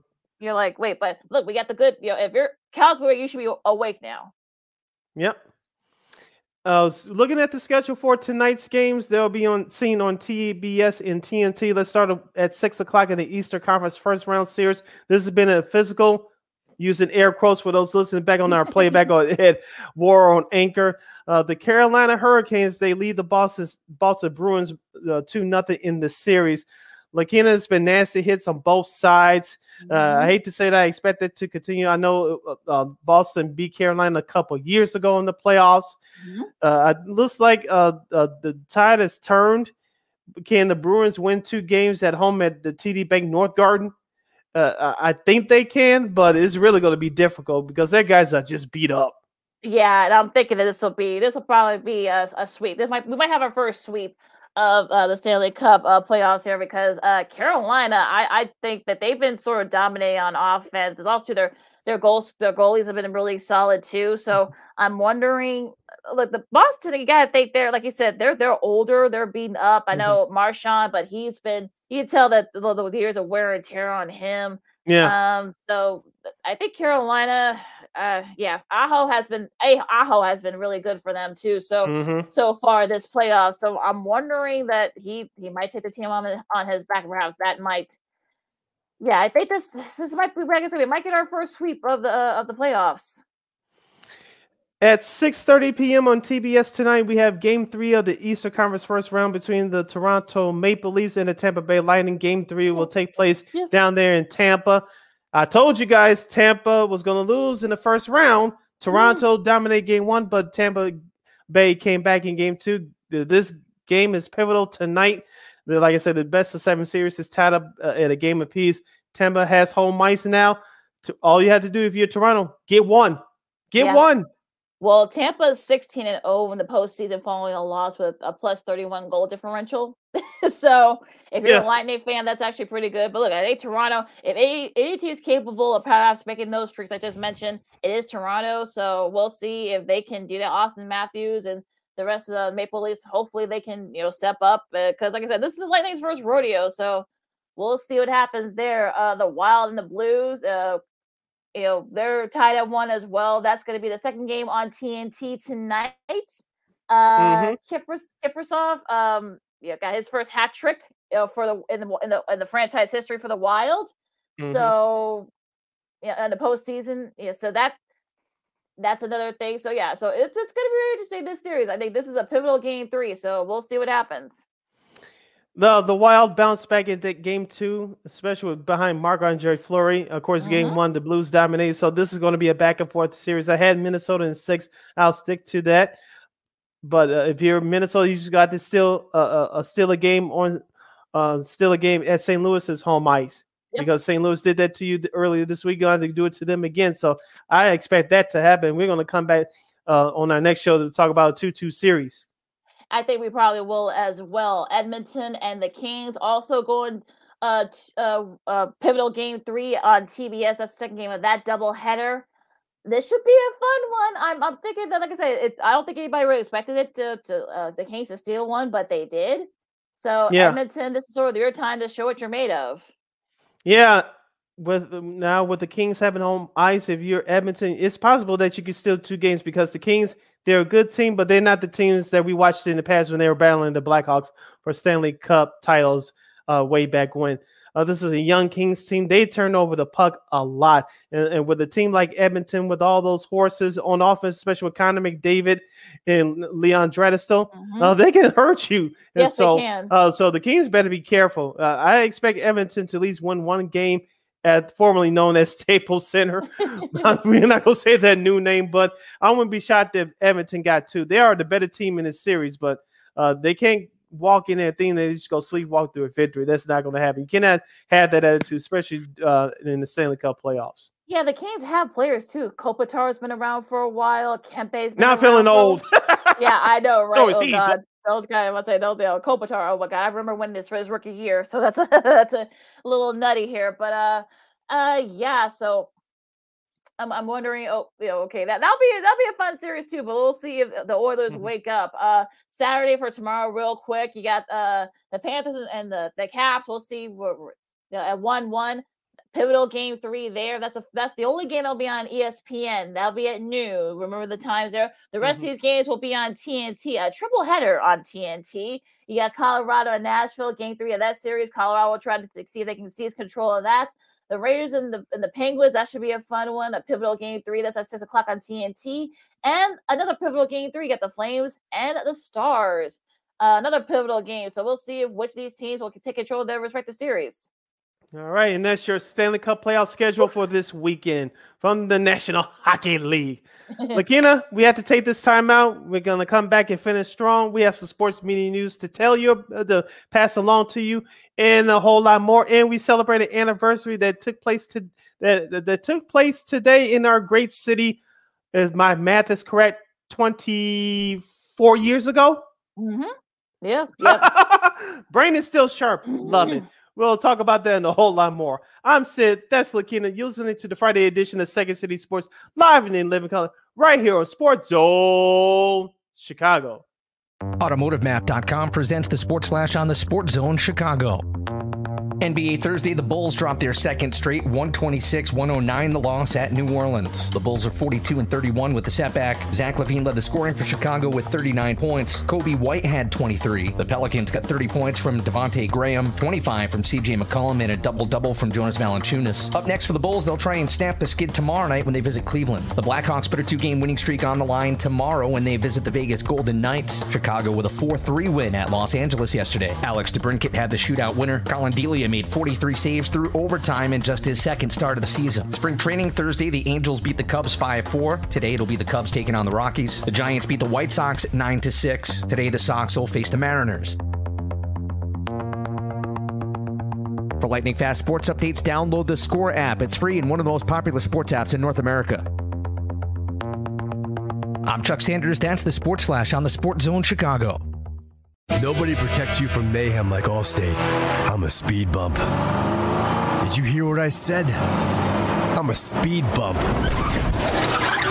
And if you have cut rate car insurance, the cost to reattach your muffler could really be a bump in the road.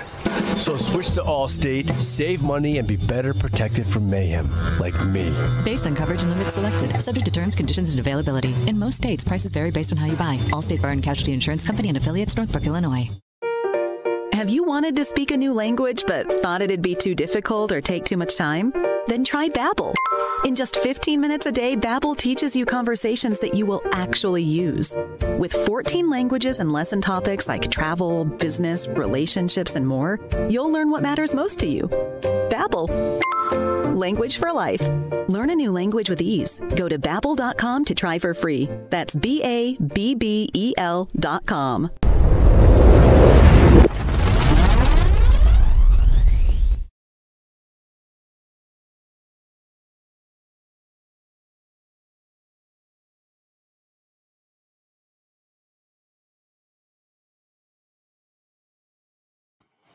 Welcome back to Second City Sports, the Friday edition, live in 11 color, right here on Sports Zone Chicago. We have less than a half hour left remaining in the show for today and for the week.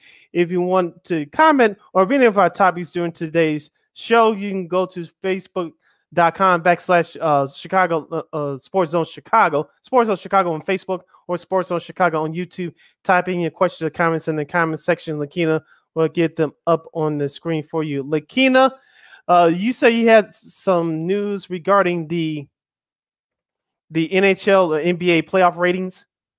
Yeah, both the uh, all the ratings have actually been really solid for the for both the Mhm. NF the NHL playoffs as well as the uh, NBA playoffs. I think like those Mhm. I think like like a six percent increase for both.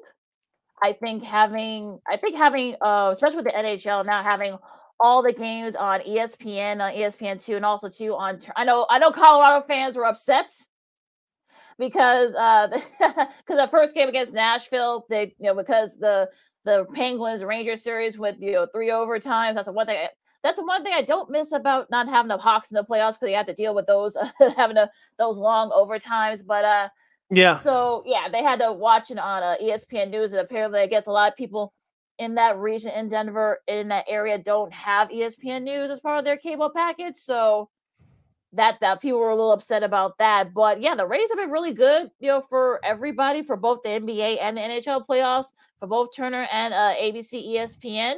You gotta be feeling pretty good, and uh, it's great to have all the games. You have access to all the NHL games. I got the chance to turn back and forth last night. That Yeah. was really cool. And if you saw the uh if you saw uh on Wednesday, like I said, Rick Tocchet, who has three of these uh Stanley Cups, we'll talk about the, the we won't talk about the other stuff. he he actually bought the cup. I guess I think one of the cups that he has, I think to uh the ACI the NBA studios. Of course, Shaq, you had over his head. Yeah. Um, you know, EJ, who was a, who was uh, the, the anchor of that coverage, you had over his head too. Kenny Smith did as well, and Charles wanted nothing to do with it. I guess I guess uh, the old uh, wives' tale about you know if you haven't won the cup, you shouldn't touch it. But you know that's a that's a whole nother thing. But uh, yeah, that was a really cool moment. If you guys get a chance to see that, just go on YouTube. I'm sure it's on YouTube uh, somewhere. But uh, that was a really cool moment. But yeah, good news all around for uh, for both uh, Turner and ESPN ABC. And speaking with ESPN, as we stick with our sports media news segment, Joe Buck, who's going to be the new Monday Night Football announcer next to Troy Aikman coming this fall, Joe Buck is set to make his ESPN debut hosting the PGA Championship alternate feed. I just saw that uh this morning, and it's going to be produced by uh by Omaha Productions. That's uh the Manning Omaha! Brothers. Yeah, that's the Manning Brothers production company that they have with ESPN. Um, yeah, I, look, he's done. Uh, look, he did the U.S. Open for Fox for the last few years, so Yeah. this is a, and he's an avid golfer too. It's not his first time, you know, doing golf. It'll be the PGA Championship part of that coverage, you know, uh, coming up. So uh, he's going to kind of do like a Manning, a Manning cast type, I, I guess. So that's going to be the sort of the style there. Um, sort of you know with Michael Collins, who uh, is a great golf analyst, who's a former uh, PGA caddy, and uh, among others. So yeah, it's going to be interesting to see how they do that because it's going to be hard to do like a man Manning cast style with golf. I know Turner tried to do it with uh, the, the, the All Star game. It was okay, Mhm. but you kind of wonder it was sort of kind of like maybe a little bit iffy. But having is it having Buck and also Collins, who's a big, you know, who's a who's was a, who- like I said, was a caddy for years in the PGA, and have a Mhm. golfer himself. I think this will be a nice. This will be kind of a good alternative for like you know, at, you know, avid golf fans. Like this is what, what this Manning cast, Manning type cast is going to be about.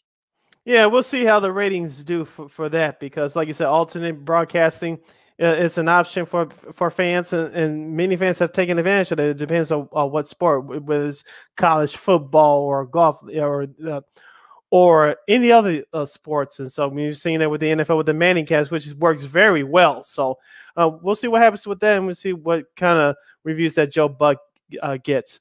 Now, Lakina, we earlier we talked about baseball and streaming services, and the NFL is getting to a, one of their international series game bes- between Denver and Jacksonville uh, for the upcoming 22 NFL season. But uh, Sin- Sinclair's DTC plans are necessarily aggressive, but may uh, may price many fans uh, out. Bally Sports Plus is a necessary evolution for regional sports networks, but it won't be all smooth sailing. This week, Sinclair revealed um, some more details about his new direct-to-consumer streaming services, carefully called Bally Sports Plus. The service soft launching this quarter in five markets will cost $19.99 per month or $189.99 per year, where CEO Chris Ripley described as an attractive price point. There's some several conflicts uh, thoughts about the services to launch in this pricing. And uh, Bally Sports uh, regional sports networks can no longer be found on Dish, Sling, Hulu, YouTube TV, or uh, Fubo TV. And and it goes on to say that uh, 60% of its respondents in this very scientific Twitter post said that they're definitely not interested in purchasing this service, and and they will not pay, pay twenty dollars a month to watch their local teams. Lakina, we said uh, we said this before about in the NBC Sports uh, regional channels. Uh, we're focusing on Chicago, which, we're broadcasting from. Of course, NBC Sports Chicago is home to the Blackhawks, White Sox, uh, Blackhawks, White Sox, in the Bulls. Chicago Bulls. Of course, Marquee Sports Network is the exclusive home for the Chicago Cubs. Uh, I know for Bally Sports, they have uh, there used to be the Fox Sports regional uh, affiliates Mhm. until they sold it a couple of years ago. But now uh, with those Bally Sports uh, uh, regional sports networks, they broadcast hockey, basketball, and baseball, and depending on what markets, uh, what market uh, that you're in. But Lakina, I- I'll ask this again: with the with the cord uh, cord cutting going on for the last several years. It is real. Is mm-hmm. I think mm-hmm. people has finally accepted it. But if you cut cable, but you're going to pay twenty dollars or two hundred dollars a year to watch your local teams, isn't this just as bad as you might as well go go ahead and get cable anyway? Yeah, you might as well. that you don't want to watch. Maybe yeah, I'm looking at it the wrong way. I don't know. Yeah, I think I think the reverse is happening. I think people who have cut the cord are realizing that oh wait, you know what? You got to add on, you know, you add, add on Hulu TV, you got to add on mm-hmm. Apple TV, you got to add on. I'm gonna cancel that and go to that to get that channel to get that channel. Yeah, yeah. Go yeah, ahead. So you might, yeah, you might as well have just you know kept your cable or satellite provider. So I think people are starting to realize that with all the add-ons. So I, am thinking that it's sort of one of those things. Like, yes, I know cable's high, we get it, but I, am mm-hmm. wondering mm-hmm. that especially with this thing with this particular part about with us with Sinclair, you know, people who want to see you know their favorite sports teams in Indiana, Arizona, and Texas and other states that have you know mm-hmm. Bally Sports Plus, that's going to be yeah they're going to have to figure this out because if you're going to make folks pay to watch some of their favorite teams, especially locally, that's not going to end well with folks. That might result in some know, a revolt. And I think if you're especially if you're a, a, regional sports network that don't that don't need the raise that they can't afford to have can afford not to have ratings good mm-hmm. have bad ratings that's not good that's not good so like i said this is only the beginning uh, of, of this uh, of these stories and and uh, coming out about these sports networks trying to do uh, exclusive streaming services. Uh, the future is here. The future is now. And we'll see how the how this all uh, shapes out. So this is not the uh, last of this. This is only the uh, the beginning. So we'll keep you posted to what's going on with this situation. And listen to Second City Sports, Sports Zone Chicago. Uh, the Friday edition of Second City Sports. Sid Lakina are here with you. Lakina, FX, the cable channel of Fox, that's been on the air for many years. And they're going to do the Sterling Affairs, which is based on Donald Sterling, the former owner of the NBA's Los Angeles Clippers. Laurence Fishburne uh, has been cast in this mo- in this uh, miniseries, I should say, uh, to be a part of this, along with uh, actress Jacki Weaver. But uh, but uh, FX has found this guy to uh, play Donald Sterling. Guess who it is? Well, I already know this. I saw this news earlier, but uh, go go on. ahead. It's a, it's a familiar uh, name in television. It's Ed O'Neill, of course, star of Modern Family, of course, also to uh, Married with Children. He'll be playing the title role in these Sterling Affairs. Mm-hmm. So it's going to be on FX. So kind of going to do like they did with the uh, the Gianni Versace uh you know, mini series. Well, well, well, actually, in the old series, one, which was very good. One too, yeah. So, which is very all both of them are very good. So, I don't think I think these mm-hmm. are the same people are going to be producing this one too. So, I expect this to be a really good. You might get some Emmy nods from you know from both Mr. O'Neill and uh, Mr. Fishburne and uh, Jacki Weaver, who I'm a big fan of as well. So. This mm-hmm. might actually this might be good. And it's a six uh, episode series. is based on the, the the podcast. If you guys remember, that's how all this stuff kind of came about. So it'll be interesting to see you know how far they go with this. I mean, uh, Jacki's going to be uh, playing uh, uh, Shelly Sterling, Donald Sterling, and um, mm-hmm. and um, uh, Doc uh, Doc Rivers will be played by uh, no uh, Rivers will be played by uh, uh, Laurence Fishburne. So I'm wondering how far they're going to go with this. Are they going to go? Uh, I'm trying to keep this clean as possible because we're a family show, but how many times that uh that Ed, Ed O'Neill's gonna have his hands in his pants like he did on oh, yeah. he might channel look, he might channel his inner Al Bundy. Oh, of course, of course, we know that. well, Ed, well, Ed, well, well, well, look, I mean, look, he wasn't Al Bundy wasn't as racist as Donald Sterling was. So oh no, uh, no, no, not he was just all. a man's man. Yeah, talking about was. Al Bundy. Yep. Yeah, so it'll be interesting to see what they do here, and also too, we'll we'll see how. uh I wonder how Doc Rivers feels about Laurence Fishburne playing him because this is going to be a very interesting, uh interesting take on him. But uh, yeah, it's gonna be interesting. Like I said, it's gonna be interesting how far this goes. But uh, you know, they're aiming high with this, with all this casting decisions and doing this. So look, FX has produced some really award-winning. I know all the the previous ones they've done have won awards, they've won Emmys. I know Courtney mm-hmm. B. B. Vance uh, won for playing Johnnie Cochran. Um, I know Derek Chris won for uh playing. I forgot which role he played in the Gianni Versace uh, uh miniseries, but yeah, he he won an Emmy there. So you know, look, I, we'll see if the, the, the, same you know will, will happen with you know with this move with this particular with this mini series and with the folks that we mentioned. All right, back to the NFL. Lakina, I, I talked about this a couple of weeks ago while you had to step away. The NFL was thinking about adding a Black Friday game the day after Thanksgiving. Mm. It, it looks like it's not going to happen this year, but it looks like it may happen in 2023. Lakina, I didn't get your thoughts on this, but would you like to? It looks like the NFL wants to uh, be in your face almost every night of the week, like college football is. It looks like it may happen in not too so distant future, but would you, after watching three games on Thanksgiving Day, would you like to see a Black Friday game in your face? yeah, that's a that's a lot. That's a, kind of like a lot of football, but I think That's all saturation, uh, in my opinion. on. The, I think it depends on the matchup. I mean, if it's a matchup, if it's for like a division, or if it, especially well, uh, well, I think the exception is that if if you're going to put on Apple Plus, Apple TV Plus. I don't know if you're going to want to do that, especially with so much. If there is a lot at stake, so they may put like a, a lesser tier game, if you will, like some of those Christmas games.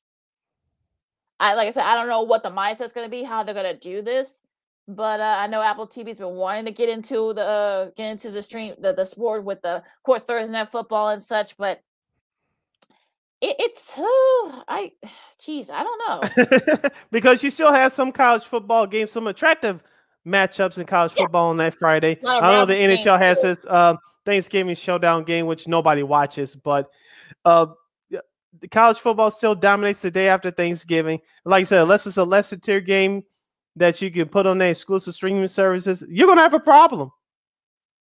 Well, and I think that's also the thing too. I mean, if you're, especially if you're, you're, if look, Apple TV wants this Black Friday game. Okay, let's give them like a lesser tier game. I guess. I think that's probably the only way you can do is because you don't want you don't want your your top tier game going into Black Friday, especially with especially with all the other stuff. I mean, you got um, you know, all the the rivalries in college football and, and whatnot. So that that's going to be another thing. I mean, mm, I- especially now with to all the conference realignments and everything else. That's Mhm. another that's another uh, wrinkle that comes to this. So it's gonna it's gonna be a lot, but I'm sure that Apple TV is determined to do this. I'll, I'll, I'll give them credit for that, but it'll be interesting to see what, what how this goes. But they'll figure it out like, like they always do in the NFL.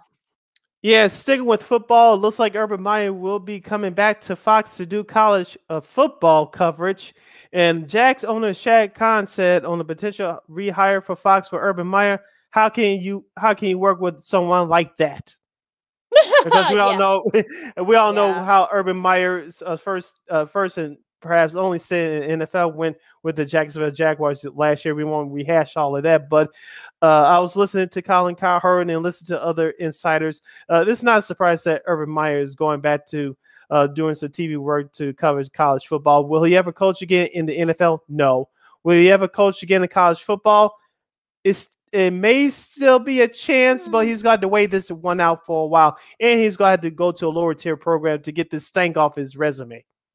That's probably what he's going to have to do. And I kind of figured that this was going to be the case where he was going to have to perhaps maybe go back to television. He was actually really good at that. I know with all the stench that's going on with what happened, transpired uh, with the Jag, especially with you know Josh Lambo and all that other stuff that transpired. You know his players didn't really like him very much. Mhm. And like you said, I think he is going to probably have to go to a lower tier uh, division, maybe a Division two where he came from, or, or FCS, so that you know, we'll. I'm sure there's going to be a team out there that's going to probably going to take a chance because that's just what they do. But Mhm. it's going to be very interesting though, and I think how will his colleagues perceive him? How will everyone else, especially when they start going to the road games, how will he be perce- perceived on the road when they do these sort of Yeah. road shows? So a lot to consider there, and you know, again, it's not official yet, but it looks like that's what's that's happening, and uh, yeah, we'll see. It, it's it's going to be very interesting. Yeah, and that's why college coaches don't succeed in a, in the NFL. I know before you yell at me, Pete Carroll. Remember, Pete Carroll coached in the NFL uh, a couple of times before he went to USC, and then came uh, came back. Of course, coaches the Seattle Seahawks now. But that's why it's very rare you see college coaches uh, succeed in the NFL because you're trying to treat them like 18 to 22 year old kids. No, they're grown men that make more money than you. You're not going to be able to get away with that. Yeah, and they're yeah, and all look. Just imagine what the stuff he was doing. If he was doing all that stuff to try to or trying to do that stuff with the NFL guys, I can only imagine what they were trying to do with some of the uh the guys uh on in college. You saw we Yeah. all saw what transpired there. So Yeah. I, it, it's ugh, it's it, mm, mm, mm, mm. I have nothing else. Yeah. Yeah, yeah. And speaking of keeping your hands to yourself, as Demond Spro, aka D, always said on the D and Davis show, Mhm. Olin Kreutz, who is still employed as of now by NBC Sports Chicago and 670 The Score in Chicago, he was let go by CHGO early this week after allegedly um, attacking one of his fellow co-workers. It, the, it turned out to be Adam Hoge, uh, the, who, who was the co-host of the CHGO podcast, and uh, as we all as we, we've known Lakina Olin Kreutz is a passionate guy. He's an intense guy. He's a very intelligent guy as well. But Mhm. uh, I don't know if we, we're ever going to get the full story on what happened. Uh, on, on what happened, of course, as far as we know, Adam Hoge is not going to press char- is not going to press charges, but uh, and, that's a good thing for Olin Kreutz. But Mhm. uh, keep your hands to yourself. That's all I had to say about that. Yeah, um, I actually was listening to uh, the Sports Adjacent podcast, uh, you know, with our buddies uh, Russ Dorsey, Jason Lieser, of course. You know, Russ Dorsey uh, does a great work there uh, with this at, at baseball, with the stadium and and such. Mhm. But also too, uh, of course, you know, you know, our buddy Jason Lieser from uh, the Sun Times does a very great job doing the Bears. Friend of Uh, the show. Yeah, friend of the show. We gotta get him back on soon. Also, of course, Tony Gill, who we we yell at him sometimes, but we still love him. Uh, they were- they kind of shared some stories there about that. You know, Adam Hoge is a very we we we'll try. I don't know if he'll come to our, on our show, but you know, but uh, he is really like a very mild manner, very like soft spoken, very smart. You know, probably one of the best you know Bears guys that you'll ever see. And this apparently, I guess you saw what happened as he kind of mockingly sort of you know, walked off the set I'm talking about Olin Kreutz during uh, last week's draft. And of course, you know, just as soon as we posted the episode on the podcast version, you know, it comes out that uh, I guess I guess the details. I guess Jon Greenberg, who does a great job for the Athletic, and I think a couple of other folks actually had the details of it. Apparently, I guess you know Hoge was doing something kind of jokingly say something, and I guess you know, Olin kind of lost his temper and kind of grabbed his neck, uh, Hoge's neck, I mean, and that's kind of what Mhm. transpired there. So I don't know. I mean, if you're uh, if you're Mitch Rosen from the score, and if you're uh, NBC Sports Chicago, I don't know if you want that kind of thing. They're representing you, especially now that it's out there, the details of it. hmm I, I understand why CHGO had to do what they did because they didn't want this to, especially them still trying to make a name for themselves. They've only been around a Themself, few mhm. months. You know, they Yeah. don't want they don't want this stench to be as you know a part of you know as a stain on their brand, and I get that. So Yeah. We know that Owen's very fiery. He can be he was not afraid to uh, tell people where to go. We saw his uh, in response to that in the media, uh, Mike Tyson in response to that, but you gotta be smarter here. You, you can't Yeah. you- as as our buddy Devon said, you know, keep your hands to yourself. and that goes for everybody. So uh, that- exactly, exactly. So like you said, CHGO, that was the only thing they had. Uh, they had no other choice but to do this. But like you said, there, uh, there, there's some great folks over there. We know most of them, and like you said, they're trying to still trying to make their mark in the market here. So they they put out great content. So this is not just about PR, but it's about establishing a culture and establishing uh, uh, just a, a standard of Mm-hmm. uh, people cannot be uh, treated that way in the workplace anywhere in particular, but definitely in the workplace. So uh, that was the only thing they had to do. So like I said we commend them for it. Absolutely. And, and- again, I, I think I don't think he'll ever apologize because he's a little we know he's a little stubborn when it comes to that. But uh I, I feel like it'll be interesting to see what what the other entities are where he's at that, you know, like I Mhm. said, with you know, the score, what Mitch Rosen does and what ES, uh, ES NBC Sports Chicago, what they do with him and their and their Bears coverage. He's still a part of that. So Mhm. that's another thing they got to figure it out. Yep. Let's end this show on a high note, Lakina, especially if you're a baseball fan or if you're definitely a Cubs fan. 24 years ago today, Kerry Wood, the rookie pitcher out of the state of Texas, struck out 20 batters uh, uh, against the Houston Astros in a cold spring day at Wrigley Field. Cloudy, not a sellout day at Wrigley Field. I remember watching this game. Lakina, of course, this was the year that Harry Caray uh, passed away right before Mhm. spring training. Chip Caray, his grandson, got the job as the uh, TV voice next to Steve Stone. Of course, Chip Caray originally was supposed to do the pre and post game show and make the transition there, but that didn't happen. So the death of Harry Caray changed all that. But Mhm. uh, this uh, was the big moment for Kerry Wood's uh, career. Of course, he would have many more, but Kerry Wood tied a major league record, striking out 20 Houston Astros batters. Of course, the last guy at that time to do that was Roger Clemens back in 1986, April 1986. Mhm. Uh, that was part of that season that the Red Sox uh, went to the World Series. Of course, lost to the New York Mets, but Roger Clemens did it back in April in 1986 against the Seattle Mariners. Of course, Kerry Wood was nervous during that post game interview. I remember Mhm. that day. I remember I had to go get a haircut, so I was listening to the game at that time on WGN radio. So, uh, even though I'm not a Cubs fan, just uh, witnessing and watching and listening to history, it's something that you have to uh, appreciate. And I appreciate history, and not uh, not just as a baseball fan, but as a sports fan as well. Of course, if you remember watching that documentary about Kerry Wood, I think you can catch it here on YouTube. Uh, he said he started to feel some elbow soreness after that game. Of course, he struck out. I believe his next start against at Arizona, he struck out 13 batters there. Of course, he would win uh, in a Rookie of the Year. Of course, he missed uh, all of 1999 uh, due to J- Tommy John surgery, but he came back. Uh, has still had a good, productive career. He was a closer for a while, but the but that that day will uh, live outside of the 2016 World Series for the Cubs. That day individually will live on in infamy. I I was talking to a friend about this this morning, and uh, I did not watch this game live. Unfortunately, this is like one of those moments where I wish I had been. Yeah, I had to stay after school that day for something. Don't ask, but uh, you know, uh, but I, I remember You're doing I- something productive. You were in school, like you said, so Yeah. people don't like it tough. yeah, but uh, yeah, it's still it's still kicking myself for that, and um, actually, you know, had to sort of, you know, when I woke up, and again, this was before Facebook. This was. Mhm. Uh, Twitter wasn't really a thing yet, so I think we couldn't really. MySpace wasn't even out. It was still a decade Right. before that. yeah, yeah. So yeah, so none of that stuff was around. So you had to I had to wait till I got home. And when I got home, you know, that it was a top story on uh all the the news the Chicago news stations, CBS, Mhm. NBC uh, five, uh, ABC seven, and uh, Fox thirty two. They all had that cover. That was like the top story for a while. So uh in Chicago, of course, you know, ESPN, you know, had it as well. And I think they think they simulcast it too, from what I've what I've heard. So uh, this was a great moment, and I think, like you said, unfortunately, he started, you know, Kerry what I mean, he started, you know, showing some tightness in the elbow right after that game. So, and he Mhm. wasn't really the same. He was still pretty productive. You know, he went to Yeah. some other teams and was pretty productive, but he just wasn't the same after that. Kid K, as they called him. Mhm. But you know, I think if you ask him now, and I'm sure they'll probably be asked about that. I'm sure Marquee is going to have some programming, special program. I'm sure they did an interview with him about it.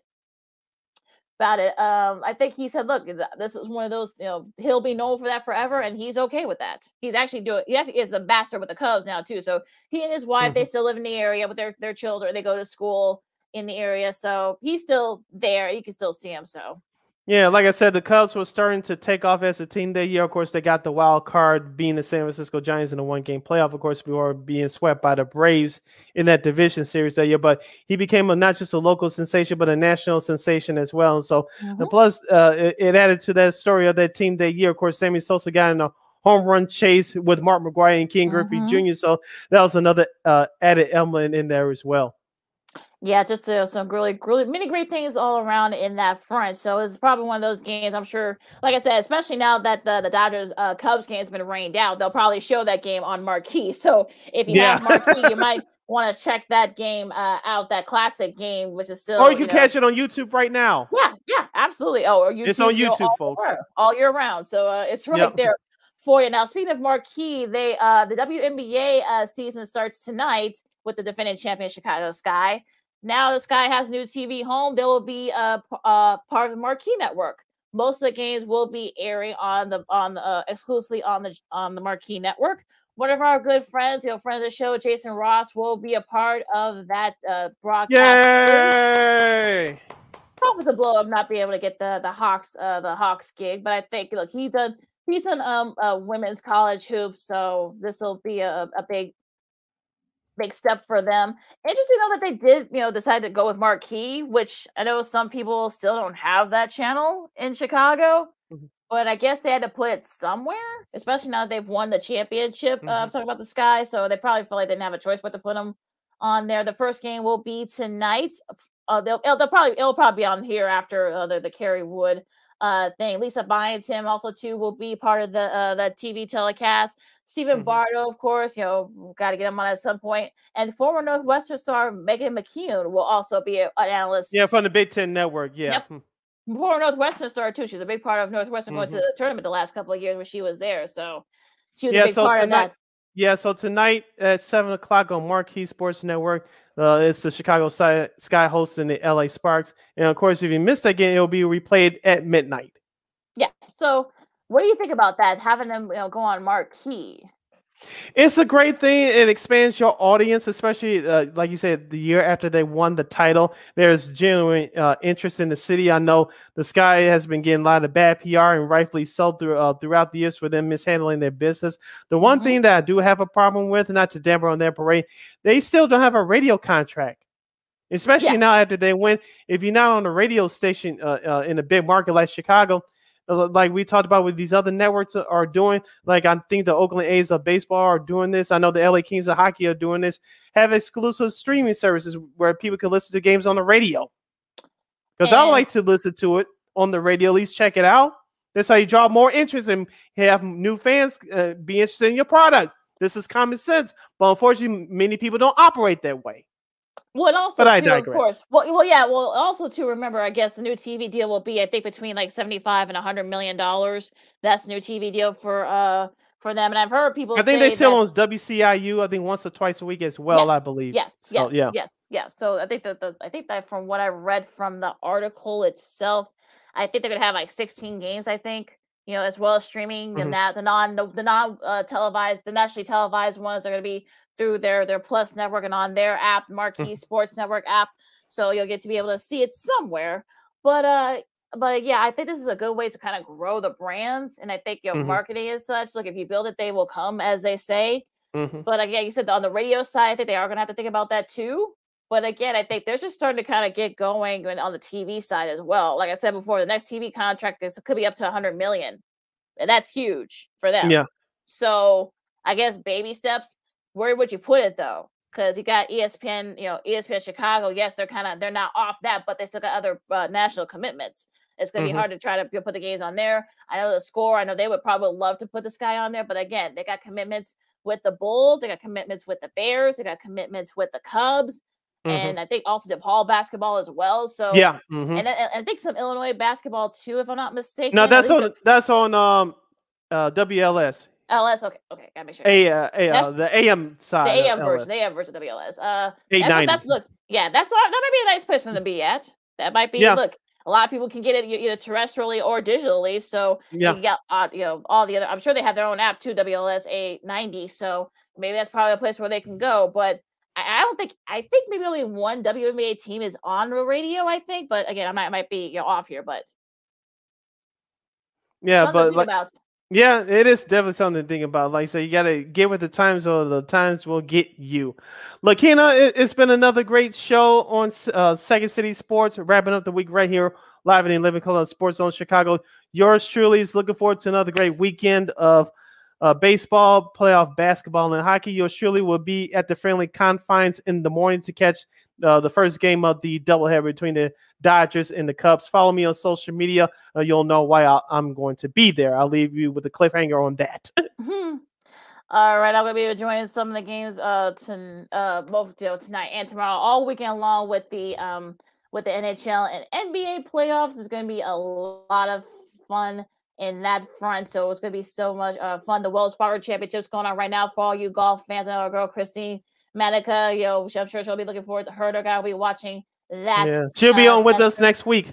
yeah, yeah, I'm sure you'll I'm sure have you know, some uh, great analysis on that front. Uh, also, too, you got all the soccer, you know, matchups coming up. You know, all the European leagues are finishing up their seasons too, so some uh, Mhm. great uh, matches this weekend too. So a lot of great sports all around. So. Uh, Oh, it should be a whole lot of uh, fun. I know there's it's going to be raining in some parts of the area, so it might be hard for some of these games to get in. But even still, you know, regardless, you know, check some of these games out on all the the platforms and such. With that said, you follow me at Keenan McGee on the Twitter and at Keenan McGee on the IG.